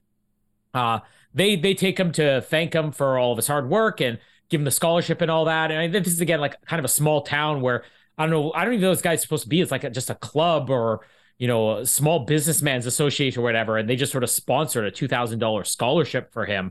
Um, then I love where they're they're saying, "Oh yeah, we're all done out here, basically all done robbing the place." like, what does he mean by that? He goes, "He means they're all done having fun." He goes, "Oh, you can have all the fun you want. This place is meant for fun." these guys, I, all the old people in these movies, like again, I, this is probably the way that like George Lucas and kids in like the 50s and 60s envision adults like, golly gee, son, quarter to 12. Right? all these guys are the same. They all are the same to us. uh, so now he's uh, kind of gotten in with the gang, and uh, they're they're basically saying is like, hey, you may make a good pharaoh yet. And th- this is the scene where it's like he definitely has the black eye if you look closely enough. Uh, where they're saying, I know what your dream is. Your dream's to be a pharaoh. Uh, I was like, but first we need to do your initiation or whatever. And so they're trying to use Richard Dreyfuss to prank this cop car uh, by tying, I don't know, like a, a tow cable to it. Uh, so that the wheels will come off, but he's got to sneak up. So this is the only other sequence in the movie where no music's playing because like we need to, it to be quiet. Uh, so and George Lucas kind of has said like it, it's the oddest thing they kind of work backwards in this movie because usually you use music to build tension, and you have the absence of music when you don't want tension. He's like in this movie we have music start to finish, and the only two scenes that required tension we had to have no sound at all. Um, so uh, I, I love though right when he's saying it's like you know, oh we're uh, or, or was it this scene or it might be later on where he talks about blood initiation. Um, yeah, I think that's later on. Anyway, maybe maybe it's not later on. Uh, so he uh, he basically says, "Oh, you know, once once you're you're done with this, we just got to give you your jacket, and then there's the blood initiation, then Oh, you're all good." boy, and then the guy just jacket. but then the guy just walks out and he's like, "What do you mean blood blood uh, uh, initiation or whatever?" Uh, so he does this scene. It actually is quite a tense scene as he's sneaking up on the cop car and he's attaching it underneath. And then uh, they basically distract the cops, and you have like the one stunt of the movie where the cops try to speed after them, and the wheels come right out from underneath it. Um, and uh, after this, they, they basically just decide, yeah, we're good friends with you now. And I, I love where he he uh, the gang leader here too basically says, uh, listen, Carl, and he's like Kurt, Kurt, right? Sorry, he's getting his name wrong. Uh, he's saying, yeah, I guess we'll see you tomorrow night. And he goes, well, gee, I don't know about that. He goes, hey, you're in with us now. And I actually wonder, like, obviously, the nicer idea of this movie is that Richard Dreyfuss changes his mind and says, I will go off to do this. I'm not going to be like afraid. I'll go off and you know, live my dream or whatever, be a presidential writer, whatever they say it's going to be. But like in the back of my head, I've always thought, is this because he's afraid that he's going to be forced to join a gang now because they're expecting him the next night? Maybe. Uh, he doesn't tell them. Uh, and then you get him going off to try to uh, find the girl by the dedication on the radio. So he goes to this radio tower out in the middle of nowhere, finds a guy there eating a bunch of popsicles, doesn't realize who it Loves is, the guy doesn't identify. Yeah, well, that, that's one of the fun things about this because the Wolfman Jack, I mean, this was a real guy who had been on the air for even at this point decades, right? And it was it was one of the first like syndicated radio shows. Like again, we didn't get it here. We've never gotten it here in Canada, but I think he was still broadcasting, maybe even to the '90s. I don't know. 95. Uh, he died in 95, yeah. and I think he was still broadcasting to the day he died. Yeah. Yeah, and I mean he's he's a guy who just created a persona, which he might have been like the first who kind of created this persona, and they left like this what we do. mystery. That exactly, yeah. Except there's not as much mystery with us. Isn't that right, Gerald? I mean, Colin. Carl, Kurt, uh, whatever. Uh, but but like that whole mystery they're talking about, like these are the things people would talk about. Oh, I hear that he circles in a never-ending airplane, right? Um, and this movie sort of plays on that. And they weren't sure they were going to get Wolfman. George Lucas had kind of said to Francis Ford Coppola, I don't know if there's any way we could get Wolfman Jack for this movie, but I've written the script for this to be him. And Francis Ford Coppola is like, you know what? He actually called me before. And Francis Ford Coppola remembered Wolfman Jack trying to pitch him something, not for a movie, but like some TV project or something like that.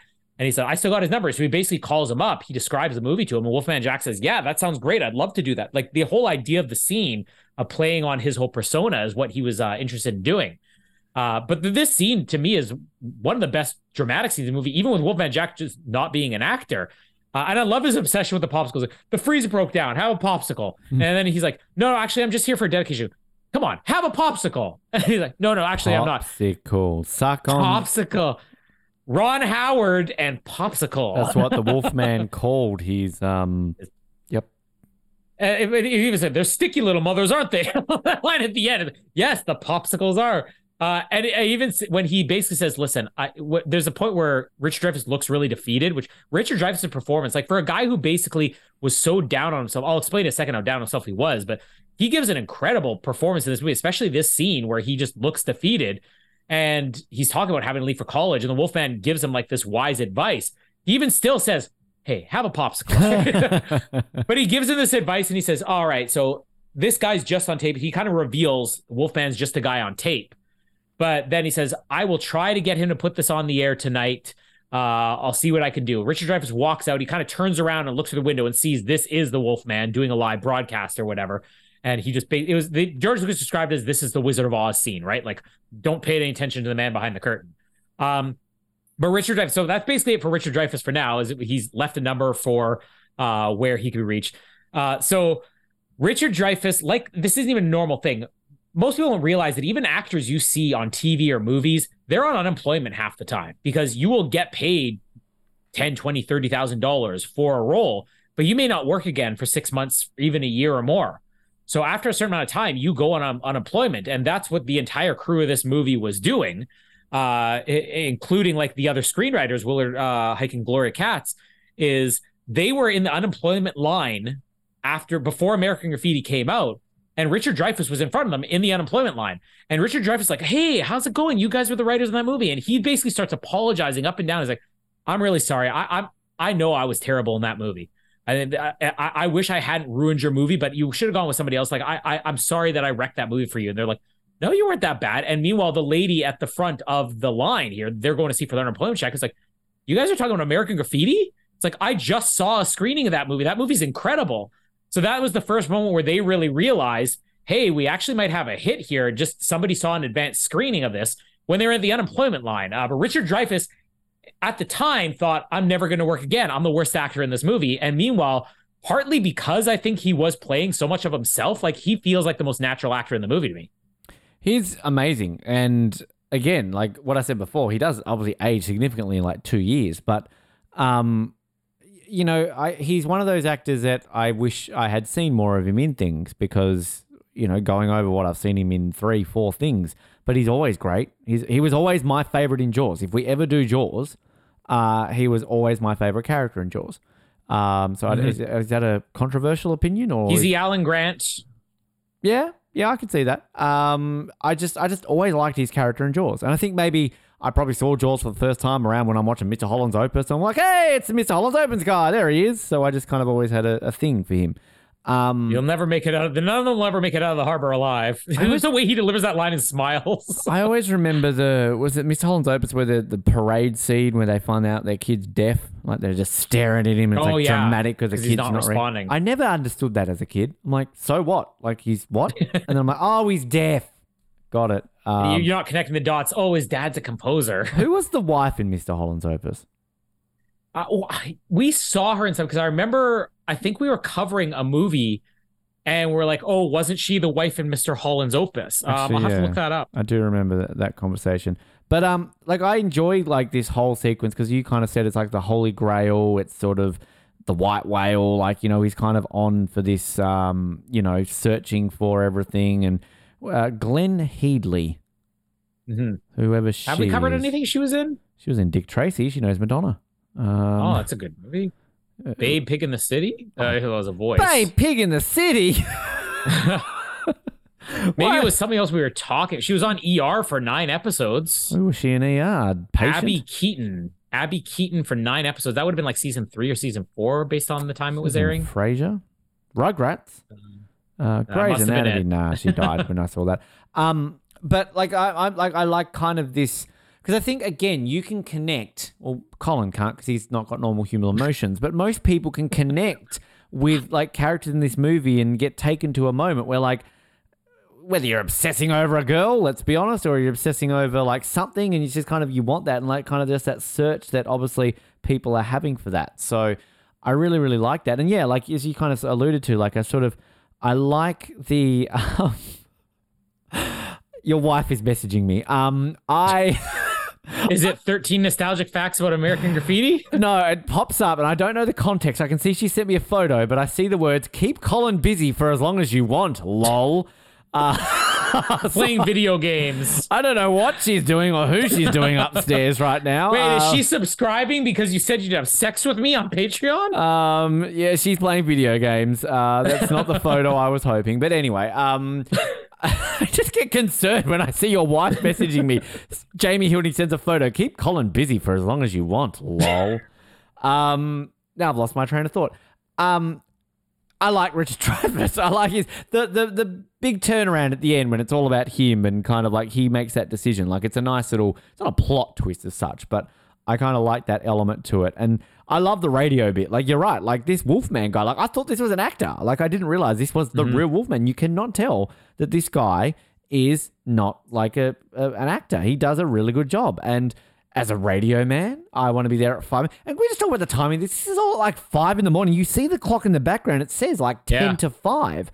So the Wolfman's up all night basically doing this. But again, with the times in the early '60s, like we there's a scene here. Is it, is it Richard Dreyfuss when he's looking at TVs and it's like brand new TV, like get Yeah. one now. So obviously that was still very new. So like the radio was the thing that people listened to. We would be famous in the '60s if we were on radio because that's who people were. So yeah, I, I enjoy all this kind of stuff, and I enjoy the, the the sort of the payoff with him when he's the one who's going to be flying away. Um, so I'll cover the rest of it here. Uh, just the last stuff with the race. So basically, we have uh Harrison Ford meeting up with Paul Le Mat for the first time. He's seeing um Laurie in the car saying, "Why don't you get out of there?" She says, "Why don't you mind your own business?" Uh, they have a big uh, Harrison Ford has a big thing where where she's basically saying, "Okay, you're gonna let me out of the car if you're gonna race." I love that she just told Paul Le Mat. He says, "You're not staying in there if you're if we're racing," and she says, "Mind your own business." And then she turns to Harrison Ford. You're gonna let me out for racing, right? He goes, "Shut up." he actually just tells her to shut up. Uh, uh, Ron Howard hears about the race and he basically basically rushes there because he knows she's in the car. Uh, we do get the dedication played on the air for uh, for Richard Dreyfuss here. He's the only guy who's not there present for the race, and he's just waiting. Uh, Milner and uh, we learn the name Bob Falfa. What a name for Harrison Ford's character, Bob Falfa. Uh, but they're going to be racing. Uh, we have uh, Toad basically saying, "Let me ride along." He says, "No, you're not riding with me, Toad." So Milner says, "Fine, you can like be the guy to shine the flashlight." So this was this movie filmed over the course of only like four weeks, and it was almost all night shoots because there's no no interiors really, other than just a couple of minor scenes. Uh, and this they had to film this like this is what they call magic hour, right? Like it's that that one part, but right before sunrise or right after sunset, where you have that just very specific light. So this is basically done. Like we have to get as many cameras possible to film the race in this scene. Well, film them getting ready for the race, film the race, film the car flipping, film them getting out of the car, and then film like the makeup scene between Ron Howard and Cindy Williams crazy they basically got this done in one or maybe they had to film it over two days or something like that. Um, but the, the, race goes off, and uh, this is actually the other autobiographical part about George Lucas. So when he was told, I don't know, write about your childhood or whatever, George Lucas was not very good in school. He was a terrible student, and by his own admission, he was going to fail. He was not going to graduate from high school in his senior year. And three weeks before what would have been graduation at the end of the school year, he was doing this. He was Milner racing a car and he basically crashed into a tree and spent weeks in the hospital. Like they, they, even show you, you can see it online even, but they even show it in the documentary the actual newspaper clipping that says a young man named George Lucas nearly died, and it, it was like weeks in the hospital. And graduation happened before he was even let out of the hospital, and all of his teachers basically had pity on him and said, "We're not going to hold him back after this because the kid almost died." That's what really turned his life around because he he thought, "I'm going to be a mechanic. I'm going to be a race car driver." Uh, that's what he was aiming to do. He hated school and he didn't take it seriously. And then after this is when he got really into I want to work on an education. I want to do something different. And he got into film. He became Kurt because of almost being Bob Falfa in this scene here.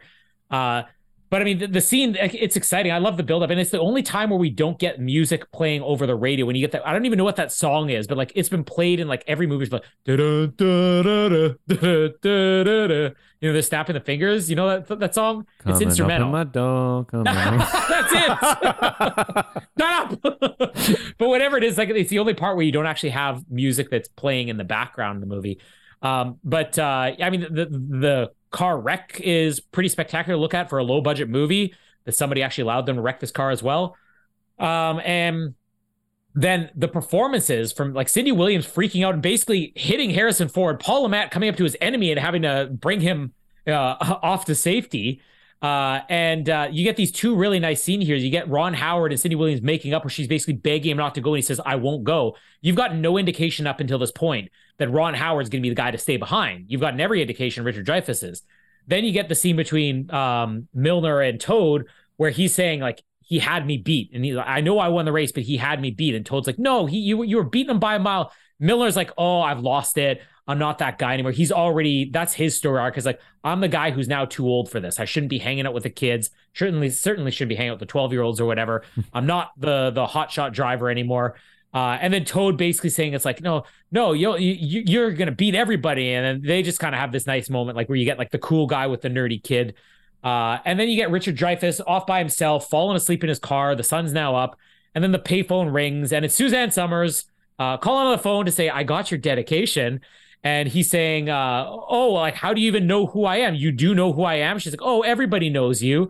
And it's okay. So, so you know, please, will you meet me? He's thinking now. She says, oh, I'll, I'll meet you tonight. You can just come find me at whatever street. And this is where it like becomes okay. Well, it's not the gang thing, obviously, because if he he could have stuck around, especially if he was this obsessed with the girl after one night, he could definitely stick around. And then shock in the very next scene, it's them at the airport. Ron Howard's the one saying, uh, maybe I'll join you next semester. And Richard Dreyfuss has finally decided to leave. Uh, and this is basically what George Lucas says is like the running theme in all of his movies. Even going back to THX 1138, it's about a character in this world, like this futuristic world where everything's controlled, deciding I'm going to be daring and I'm going to kind of try to leave this security and and be the guy to break this control. You know, Star Wars is about Luke Skywalker, the, the safety of Tatooine and having to go off and save the galaxy. Willow, it's the exact same thing with Warwick Davis. Indiana Jones, I guess, would be the one exception to that. But um, this theme about like, okay, I'm going to go off and do this. This was George Lucas deciding I'm going to leave Modesto, California, and become a, a, famous director, even though it should be impossible for me to do that. Uh, I love the, the, goodbye between Toad and uh, Richard Dreyfuss, where he's just like, "Don't, uh, don't do anything I wouldn't do." He's come up with nothing better to say than that. Uh, and then the big thing, which uh, when the movie ends, and this is controversial for different reasons you might think.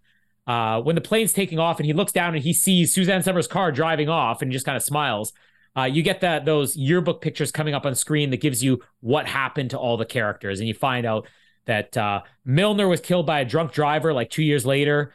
Uh, Toad was mis- reported missing in action in Vietnam. Um, uh, what's his name? The, the character, uh, who cares? Ron Howard, the guy who touches people. The guy, Ron Howard, just became an insurance salesman. I hope somebody in tunes into the California. podcast at that exact moment. Ron who Howard- cares? Ron Howard's a guy who Howard touches, people. Uh, he became an insurance salesman in Modesto, California, and that Kurt is a writer living in Canada. And all those are significant because I think with the Milner and the Toad thing, this is a movie again about the end of an era. It's like this was the last of all this stuff really happening before everything with music, culture change. You had Vietnam coming in, you had regular people just getting angry at everything in life. Uh, and you basically have these sad endings for the characters. So you're like, oh, this is about more than just these kids, one fun night for these kids. This is sort of about like, well, it's literally over for some of these guys.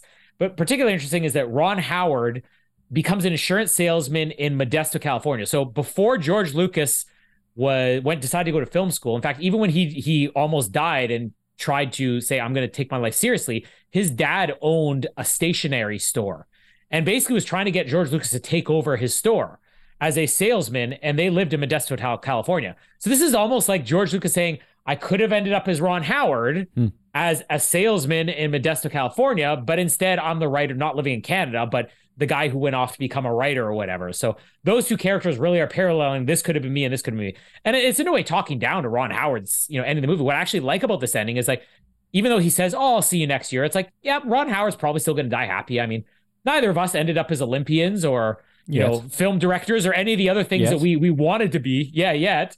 Uh, but I mean, we we still live happy lives, right? We we're, we're Steves, we're Ron Howards, we touch people. Speak for yourself. Um, let that sit. Um, yeah, I found like before I get to the ending. I mean, I, the the car chase bit, that grease, uh, like just. I mean, I don't want to sit here and criticize a movie made in the seventies because this obviously would be done so differently today. But it, it feels a bit. I don't know if it feels flat because like the car crashes, rolls over, explodes. Then everyone's just like, "Oh, you okay? Okay," and then just move on. And it's just like It happens every day. the sixties, right? Yeah, Yeah, 1962, the end of an era. Although the one thing that I, I thought that um what's the face wasn't in the car anymore when it crashed because if you watch that scene, you only see like one body in the car. So when I saw it flip, I'm like, oh, she must have gotten out. This is going to be the plot twist. She wasn't really in the car or something like that. But then you see her get out of the car, so I was like, oh, okay. Um, I like the bit when, yeah, she calls the payphone and like I, I, I know payphones, like, again, there's another relic of the past. and They some do exist. Although I don't know about in Canada, but I think most payphones here have been turned into like little booths for Wi Fi. So, like, they still kind of have a phone, but you can go to like a payphone booth and basically get free Wi Fi. Like, if you if you run out of internet and you need to call someone, that's kind of what payphones are in Australia now. Um, but yeah, like, I, I, I, I kind of wonder could you readily give out a payphone phone number to ring? like back then. But um, I remember trying, like, again, this would have been decades after American Graffiti takes place, but I remember trying as a kid because you would have the phone numbers listed on payphones where it would say, it is 663 1987 or whatever. I just gave away somebody's number. I don't know who that is. Call it- Uh, call it now. uh, but each payphone would have a number listed what his number is. And I remember one time us being like, I've got a quarter. I'll call your payphone. And we tried calling, but the calls would not go through. But again, it may have been different in 1962. no, because I remember seeing a documentary or something. Maybe it was around the time that um, phone booth came out or something, and it was maybe on the making of or something. But they were like saying like, yeah, this is a thing. People don't like. People think this is a movie thing that you can ring a payphone, but like, no, payphones actually have numbers, and you can actually call payphones. So you know, great movie, phone booth. Surely we've got to do that one day with the, the key for love. Um, but yeah, like uh, the thing about the ending of this film is like I had to double take because I then when these things came up at the end, I thought like, oh, is this a true story? Because like generally this is a, a trope of a true story film, Yeah, right? exactly. Like, you know, a biopic or something like that. It's this person, this person, this person. So it's kind of a bit jarring that they do this in a fictional movie, but obviously with some truth to it, I guess. But like, I don't know, like I, I at the time I was like, do I like that ending? But now kind of like it's kind of just like a it's a simple like straight to the point, and you kind of like, oh, that's a bit sad. But then again, it's back to what you're saying about you never know when it's going to be your last time doing this, your last time doing that, Yeah. and that's when we always have those fond connections of, I'm sure you had a decent childhood, Colin. I don't know, but like I'm sure, like you know, you had high school memories and that where it's kind of you, you do. Get off the car, mum. Um, forgot you didn't have life in LaSalle, Manitoba. Uh, but for most of us normal human beings with normal human emotions and friends, when I used to have them, it's kind of like you have those memories of, you know, you you all we all think we know everything as a teenager. That's one thing that I think comes with age. This whole wisdom thing is when you get to a certain point and you interact with a teenager, be it legally or illegally, that there's always a point that you realize my parents were right. I didn't know anything because this teenager is a little shit and I understand where they were coming from. So that's where like you are back in that period and you don't think about things like this could be my last drive, this, that, everything. So I think this ending kind of adds a little element to that where it's like if you were killed two years after high school, like you didn't lead a life. You know, you didn't do this, you didn't do that. If you're killed in Vietnam, if you're being an insurance agent in Modesto, California, often compared to dying in, in Vietnam. Um, yeah, so it's kind of like I, I kind of like the way it sort of ends and kind of gives you that moment to sort of reflect a little bit on it. But um, yeah, rip Yeah. to Well, Terry and John. So trivia about this movie after the fact. So they they they finished this movie. Now George Lucas is basically because they're shooting at night. he's basically editing this movie while they're still filming. Now they're only filming for 4 weeks. And the famous story is that they finished the the the, the wrap party when the movie finishes filming. George Lucas has got about 15 to 20 minutes of this movie already edited together and assembled that he's been working on during the days to show the the whole crew. He shows it. Nobody understands that like, this is so different. Because again like a movie like this had never been done before you know? Uh and everybody's just sort of like not mortified but like oh okay well that's different than i expected it to be. Oh well i don't know if i'm gonna be getting a job after this. And famously harrison ford breaks out into applause and starts screaming that's a hit uh, but he was also extremely intoxicated at the time. So it, it's sort of like, was he mocking it or was he legitimately the one guy who believed in this movie? You never it. know. That's a fucking hit. God. I mean, there's a reason George Lucas g- got him work as a carpenter again after this and fought to not have him in Star Wars and Indiana Jones. Uh, but uh, basically, the studio uh, sees this movie, and uh, no, once it's finally finished and assembled, they do a test screening. And the studio, one of the studio executives, is there at this test screening, and uh, they got a full audience, and the response is enormous. There's people applauding, standing ovation. People are going nuts. The studio executive walks out, goes to Coppola, says, wow, like we got a lot of work to. This movie is a mess. And Coppola is like taken aback. George Lucas is basically looking defeated, like, this is my second movie in a row that the studio hates. I'm never going to work again, whatever.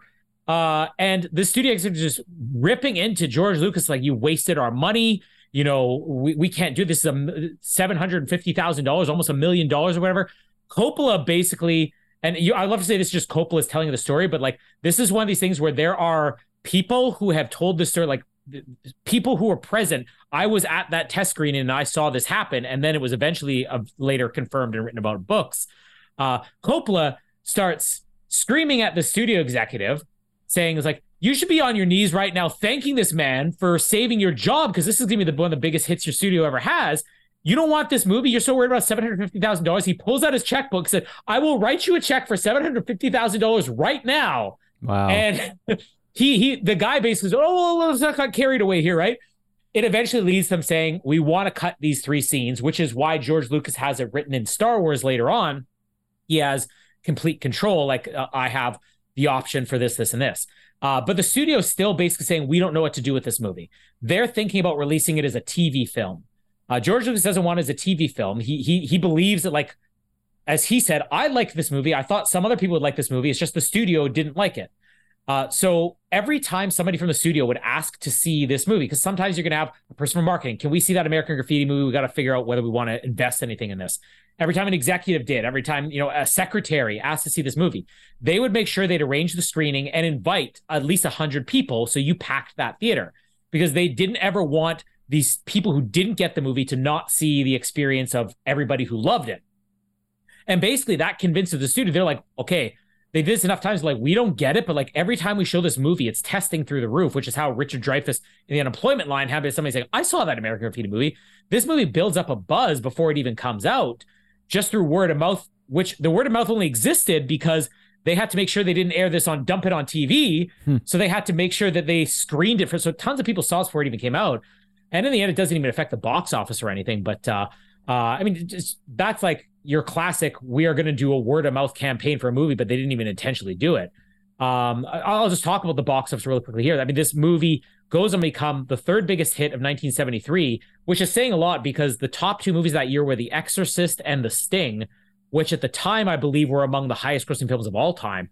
American Graffiti makes over hundred over hundred million dollars. I think it's 140 million dollars is what its final gross is today, which putting that into adjusted grosses, I believe still has it in the top 50 for adjusted grosses, top 50 highest grossing films in history. Hmm. So if you're looking at just the amount of people who paid to see this, it's still one of the 50 highest grossing films of all time, which is just insane. And it made $889 worldwide. So, um, $889? yeah, according to, to Box Office Mojo. I mean, it's it's Oh, yeah. Well, they predate. Yeah. Because Box Office Mojo, I think, only goes back to like 1980 or something like that. Which I mean, I'm seeing here with the Oscars. So as I said before, I didn't realize this got nominated for Best Picture. I didn't realize The Exorcist got nominated for Best Picture. That shows how little I know about uh, horror films. But um, I can't say I've ever seen The Sting. Is it is it a good film? Oh. or- It also made my top 50 favorite films. No, I thought it was just a movie on Sting. Um, so when are they doing the biopic on Sting? I've seen Sting live. He was uh, the headline act at the AFL Grand Final I went to. He performed two songs and buggered off. I'm like, oh, thanks, Sting. Um, I was sandwiched in between Bryan Adams one year and the Killers the year after. I got stuck with Sting. So no disrespect to Sting. Uh, he's got a couple of good songs and the police, why not? But anyway, um, but yeah, I didn't realize that this is sort of one of those films that got those accolades to it, which is this, I mean, looking here at the other best pictures, so Cries and Whispers, The Exorcist, and A Touch of Class, y- you, uh, obviously are a fan of The Sting, um, but would you rate this as it should have had a shot at winning, or was The Sting always winning in 1974? Uh, well, I mean, The Exorcist and The Sting were like, I mean, those were the movies the studio sunk everything behind. I, I love American Graffiti. If, if I'm picking which movie I would rather watch, it would be American Graffiti. Which movie is more well made? I mean, The Sting is. th- There's something about the movie The Sting where it's like, wow, that's that's way ahead of its time. Like that's the type of Ocean's Eleven style movie that you would make now, but you certainly didn't make in the 70s. I mean, it, it's a tough year though because you look at that competition. Um, I mean, American Graffiti probably never had a shot at winning Best Picture, but the fact that this movie made teenage films, like teenage films were like dopey comedies, and now a movie. Can you imagine that now? If there was a teen comedy that got nominated Pie. for Best Picture, um, if American Pie got nominated for Best Picture, Best Director, Best Screenplay, Best Editing, and Best Supporting Actress, American Pie, like you'd be like, no, that would never But happen. this is the thing, though, isn't it, with a lot of these films, which obviously this was appreciated in time. And I'm not saying American Pie's in it. It's not a Best Picture Award nominee, you know, contender. But I think Mm-hmm. in hindsight, now that we're, what, 20 years removed from American Pie, everyone talks that up as like a an important Yeah. coming of age. And it is. Like, it really is. American Pie is a much better, like, it's a gross out comedy. But, like, if you actually look at the heart of American Pie, it's a very Yeah. solidly done film and a very good film. Um, Mm-hmm. But yeah, no, you're right. I think that's that's a very good point with that, and I think it's also that case of people rip on George Lucas so much because of the prequels and all this kind of stuff. I mean, in all seriousness, Star Wars is often a film that I do forget was nominated for Best Picture, and I think that we've talked about that recently about you know Raiders and all that kind of stuff. Like, were they ahead of their time? A film at that point's never going to win an Oscar for Best Picture, but yeah, that's a that's a great one because I mean, this is a uh, it's probably a dumb question, but Grease obviously wasn't nominated for Best Picture, right? Like, because Grease I know is beloved, No. but was that that was a few years after this, wasn't it? Grease, so yeah. Um, Yeah, well, I, the group, the Grease mu- I think the Grease musical came out the same year, but the movie was yeah, like five years after this. Yeah, I mean, it's just it's it's fascinating, kind of just seeing everything with that. But um, it is a, it is a bucket list thing for me to go back and watch every Best Picture winner. I don't think I'll ever go through and watch every like nominee. But um, you because you did that, didn't you? You went back and watched Yeah, every Best watched Picture winner, right? Yeah, including Titanic. Good job. No, I- well, I'd seen that before. Uh, I'm gonna before we move on past the, because the stuff kind of tied in the box office. Before we do the other things here, I want to read some of Jamie's contributions here. this one is something I, most of these I kind of knew before, and like some of them I've already talked about. But like George Lucas made the movie partially out of spite. Now George Lucas's wife, Marsha Lucas, was nominated for an Oscar for this movie for editing it. Uh, they of course divorced during Return of the Jedi. She rarely talks about it. I mean, he doesn't talk about it much either. But uh, Uh, basically, she was telling him about THX 1138, saying that movie didn't involve the audience emotionally. It wasn't an emotion. The movie's designed to be emotionless. It's about kind of not having emotions. And then he was Colin's saying, well, emotionally, invo- exactly. That's why I love that movie. But George Lucas, apparently, these this is her quoting. He said, George basically said, emotionally involving the audience is easy. Anybody could do it blindfolded, get a little kitten and have some guy wring its neck. Uh, so basically, he said, I'm going to show you how easy it is. I'll make a film that emotionally involves the audience. So he partially made this because his wife was telling him, You got to emotionally involve the audience. And he's like, Anybody can do that. So he's like, I could even do that. I, I'm George Lucas, not an emotional man. And he's like, I could do it. He, Uh, that's he really does have one look, doesn't he? He like facial expression. Exactly. He's very much like Zoolander. one look, one look. I'll show you. Like I, I swear, I've never seen George Lucas not have that one facial expression. Everyone's picturing it Yeah, right exactly. now. You are picturing what George Lucas looks like. His face has not moved in like fifty years. You just get a little bit scruffier of a beard and a little bit more gray. That's the only difference. Yep. Um, the, the fact that this movie was saved by uh, uh, saved from being a TV movie by The Godfather, that's partially true. It's actually more to do with Francis Ford Coppola, the power he had. Uh, Happy Days having no connection to American Graffiti, yeah, because it said Happy Days kind of film first. The studio wanted to change the title. This is actually kind of fun. Nobody understood, and th- th- I thought this was because they thought, well, like you did, there's no graffiti in this movie, right? but apparently, the studio was saying people are going to think the movie's about feet. Because I guess the word graffiti was what confused people back in 1973. Like, what what is graffiti? Like people didn't understand what graffiti was, but even Coppola, Coppola basically admits, like I was wrong with this. George Lucas was 100 percent on that the title American Graffiti would work. Can I ask what is the what what what is that meant to signify? American graffiti. I, I I I don't even know. It's just it sounds good. It, it's it's American, you know. Graffiti is I don't know. It, it's just one of these things where it's like, what does the title mean? Who cares? It fits the movie, right? But does it um, though? I know there's Americans in this movie, but there's no graffiti. So like, does it like, fit the is- movie? This is where you don't want to necessarily have a title that fits the movie because Francis Ford Coppola said, change the title. Given to Universal, change the title. Francis Ford Coppola said, you should just call the movie Rock Around the Block. That was what Coppola wanted to call this movie. Can you imagine this movie being taken seriously called Rock Around the Block? But but I'm a very literal person, Colin. You know I like a movie like a snakes on a plane. I know what I'm gonna get. There are snakes on a plane. Like I'm watching this guy and there's Americans and there's graffiti. Bring it. I, I'm sure when we do how to make an American quilt, there'll be an American in it. There will be a quilt, and there'll be somebody going, "Hey Jenny, this is how you do it." How do you make it? uh, Dr. Quinn, medicine woman. There was a woman called Dr. Quinn, and she did medicine. All right.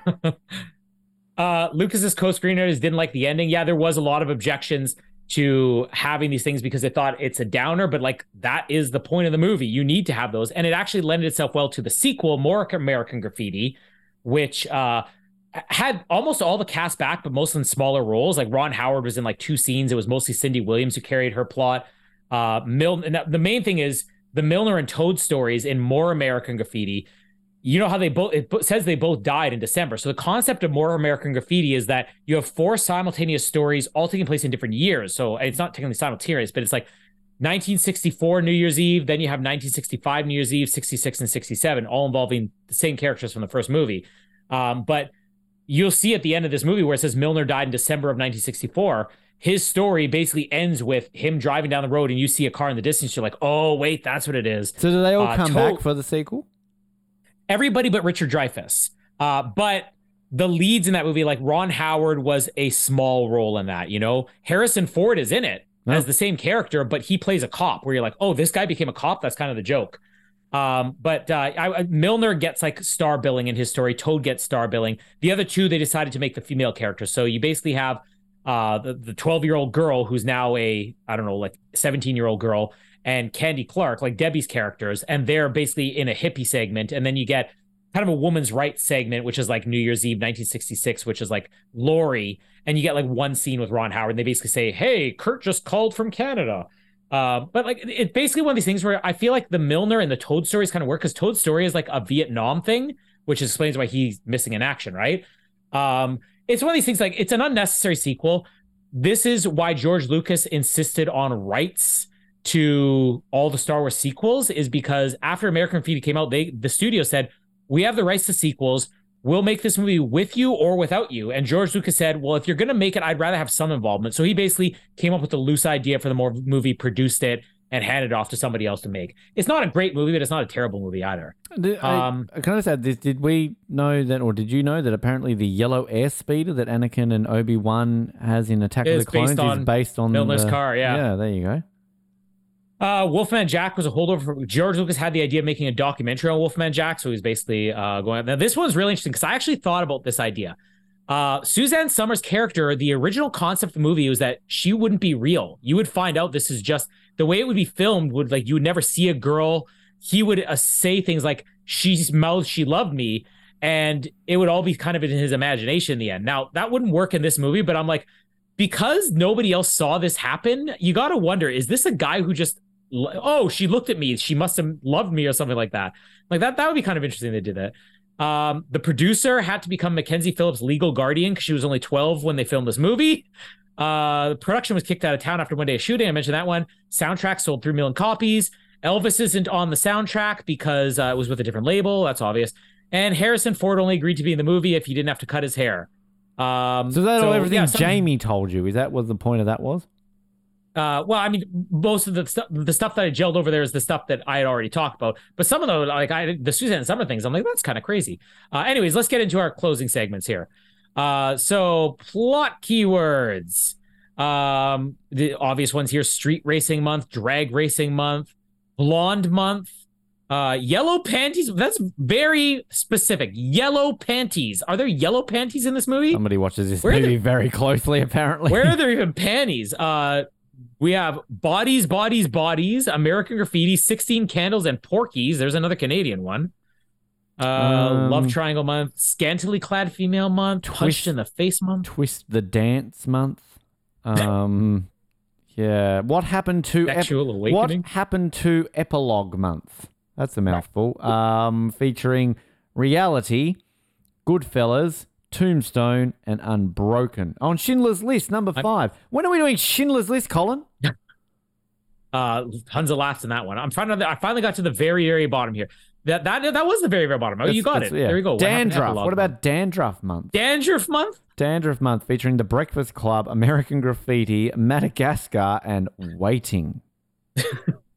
Uh, so uh, what are we going to do? The ex user reviews. Uh, reviews. There's only like Well, seven. it, I mean, we won't go through all the reviews. This, this movie got great reviews. It got nominated for Oscars. Uh, we'll we'll go, we'll go to the one star reviews here because I found one that's actually really good here.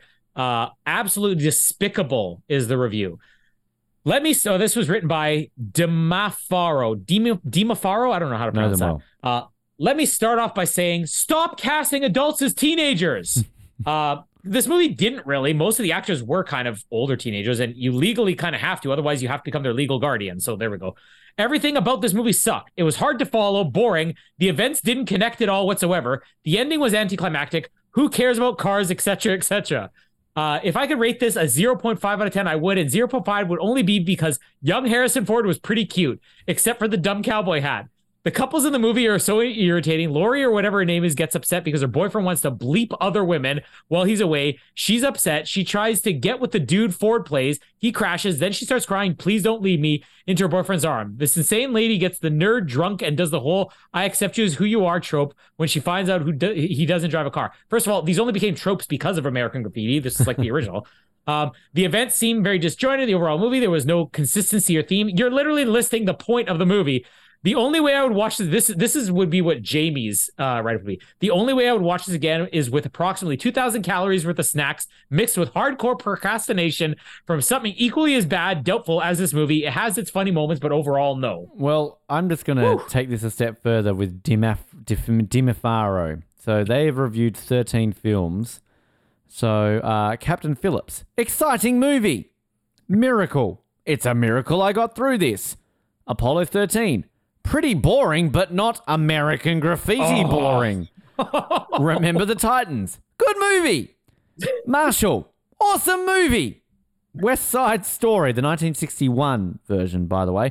Worse than walking through hell on a tightrope with shoes that have Legos glued to the inside of them. Bad. That's actually a um, a review on our show, by the way. Uh, Selma, excellent movie. Hidden Figures, amazing and beautiful movie. 13 Days. Actually, there's a lot more of these than I thought there were. Uh, the point is, uh, Back to the Future, the only valid time travel movie. What? Uh, clearly, they're a time traveler. They, they, they know how it works. That- I, I, I seriously worse than walking through hell on a tightrope with shoes that have Legos glued. to- Can we rename our show that? Hi everyone, and welcome to worse than walking through hell on a tightrope with shoes that have Legos glued on the Just- inside of them. Just add it after the uh more followers than Paul Le Mat Yeah. profile. When we do our re- when we Um, do our reintroduction next year, like da da da da da da da da. Here's Colony Hilding. Da da da da da da da. You know, I actually think we would have done this in under two hours if we didn't have so many best of clips. Curse us for being so funny We've this had week. a long Uh, morning. I tell you what, like listen, I- Yeah, I really need long to night for me. it, I I had dinner in between our recording sessions I've had two uh, coffees. I haven't eaten lunch. I haven't showered. I stink.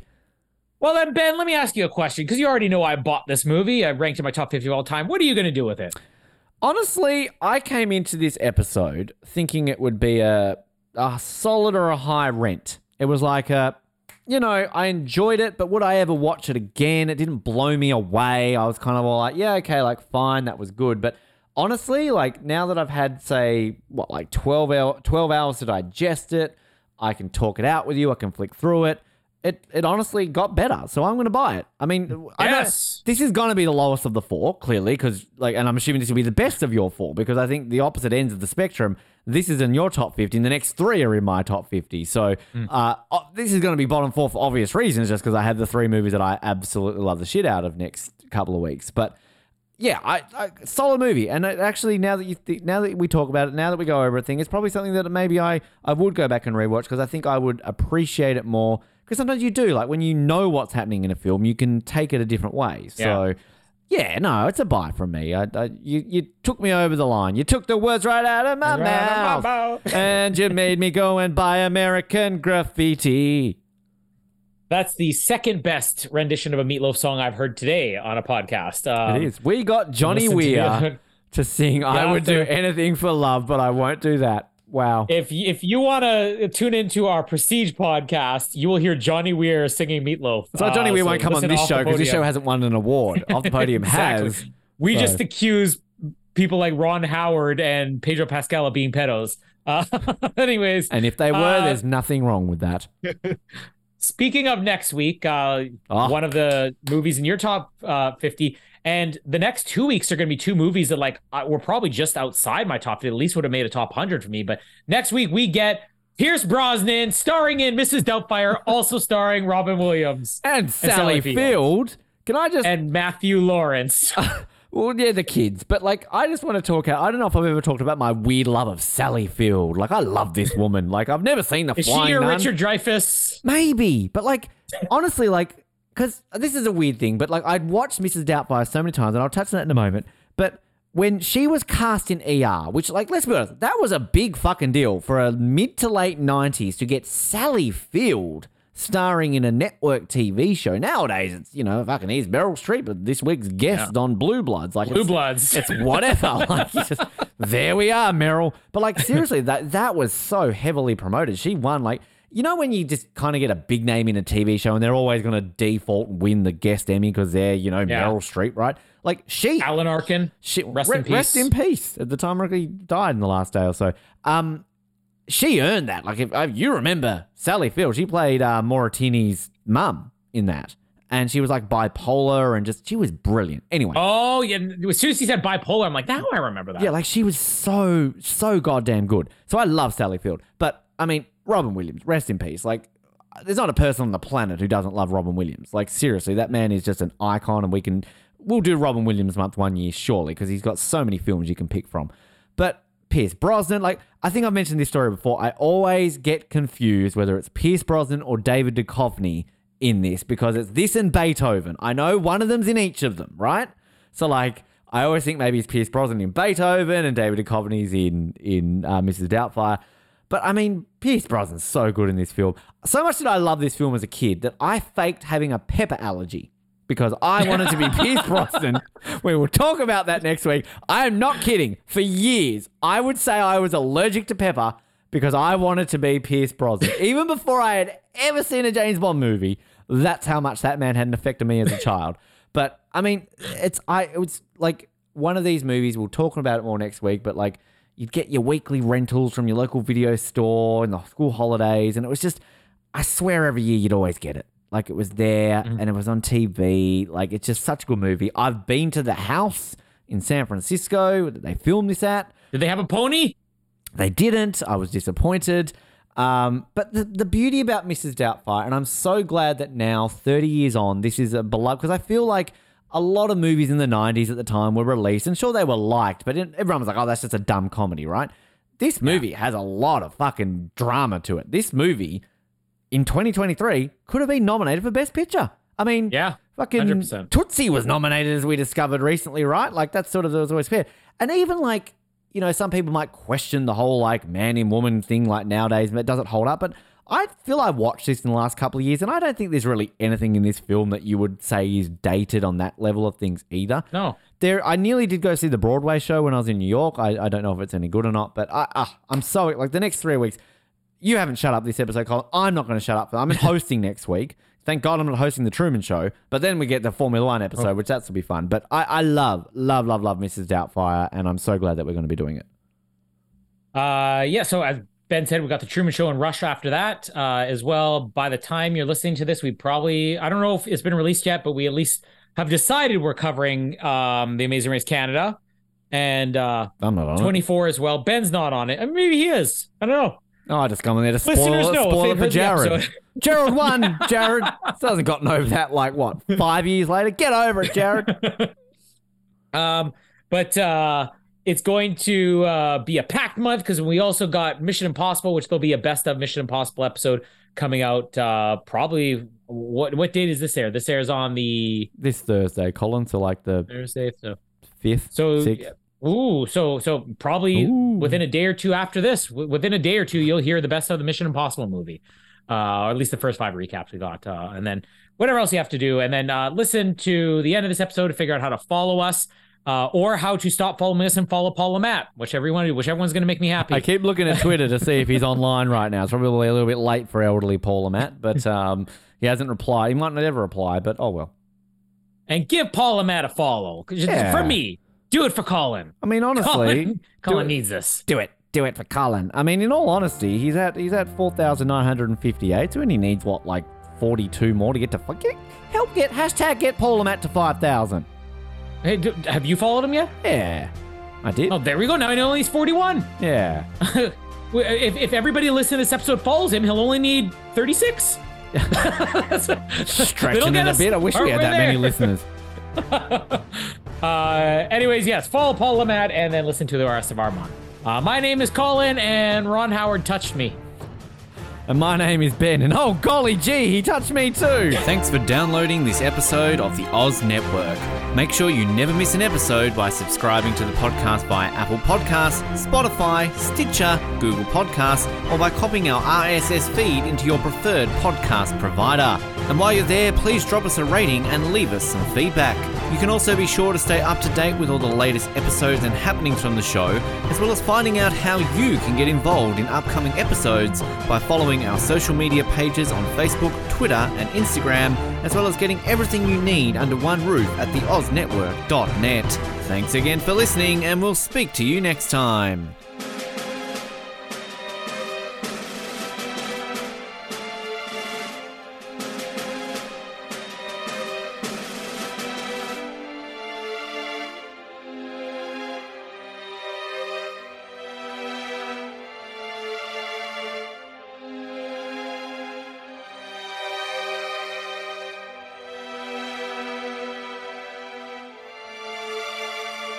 Do you like exclusive stuff? Yes, sir. Do you like having access to your favorite podcast hosts in a way like never before? Yeah, absolutely. Do you wish you had access to our old Survivor Oz episodes that you can't find anywhere else online? Oh, yeah! If you answered yes to one, two, or all of those questions, then get excited because the Oz Network is now on Patreon.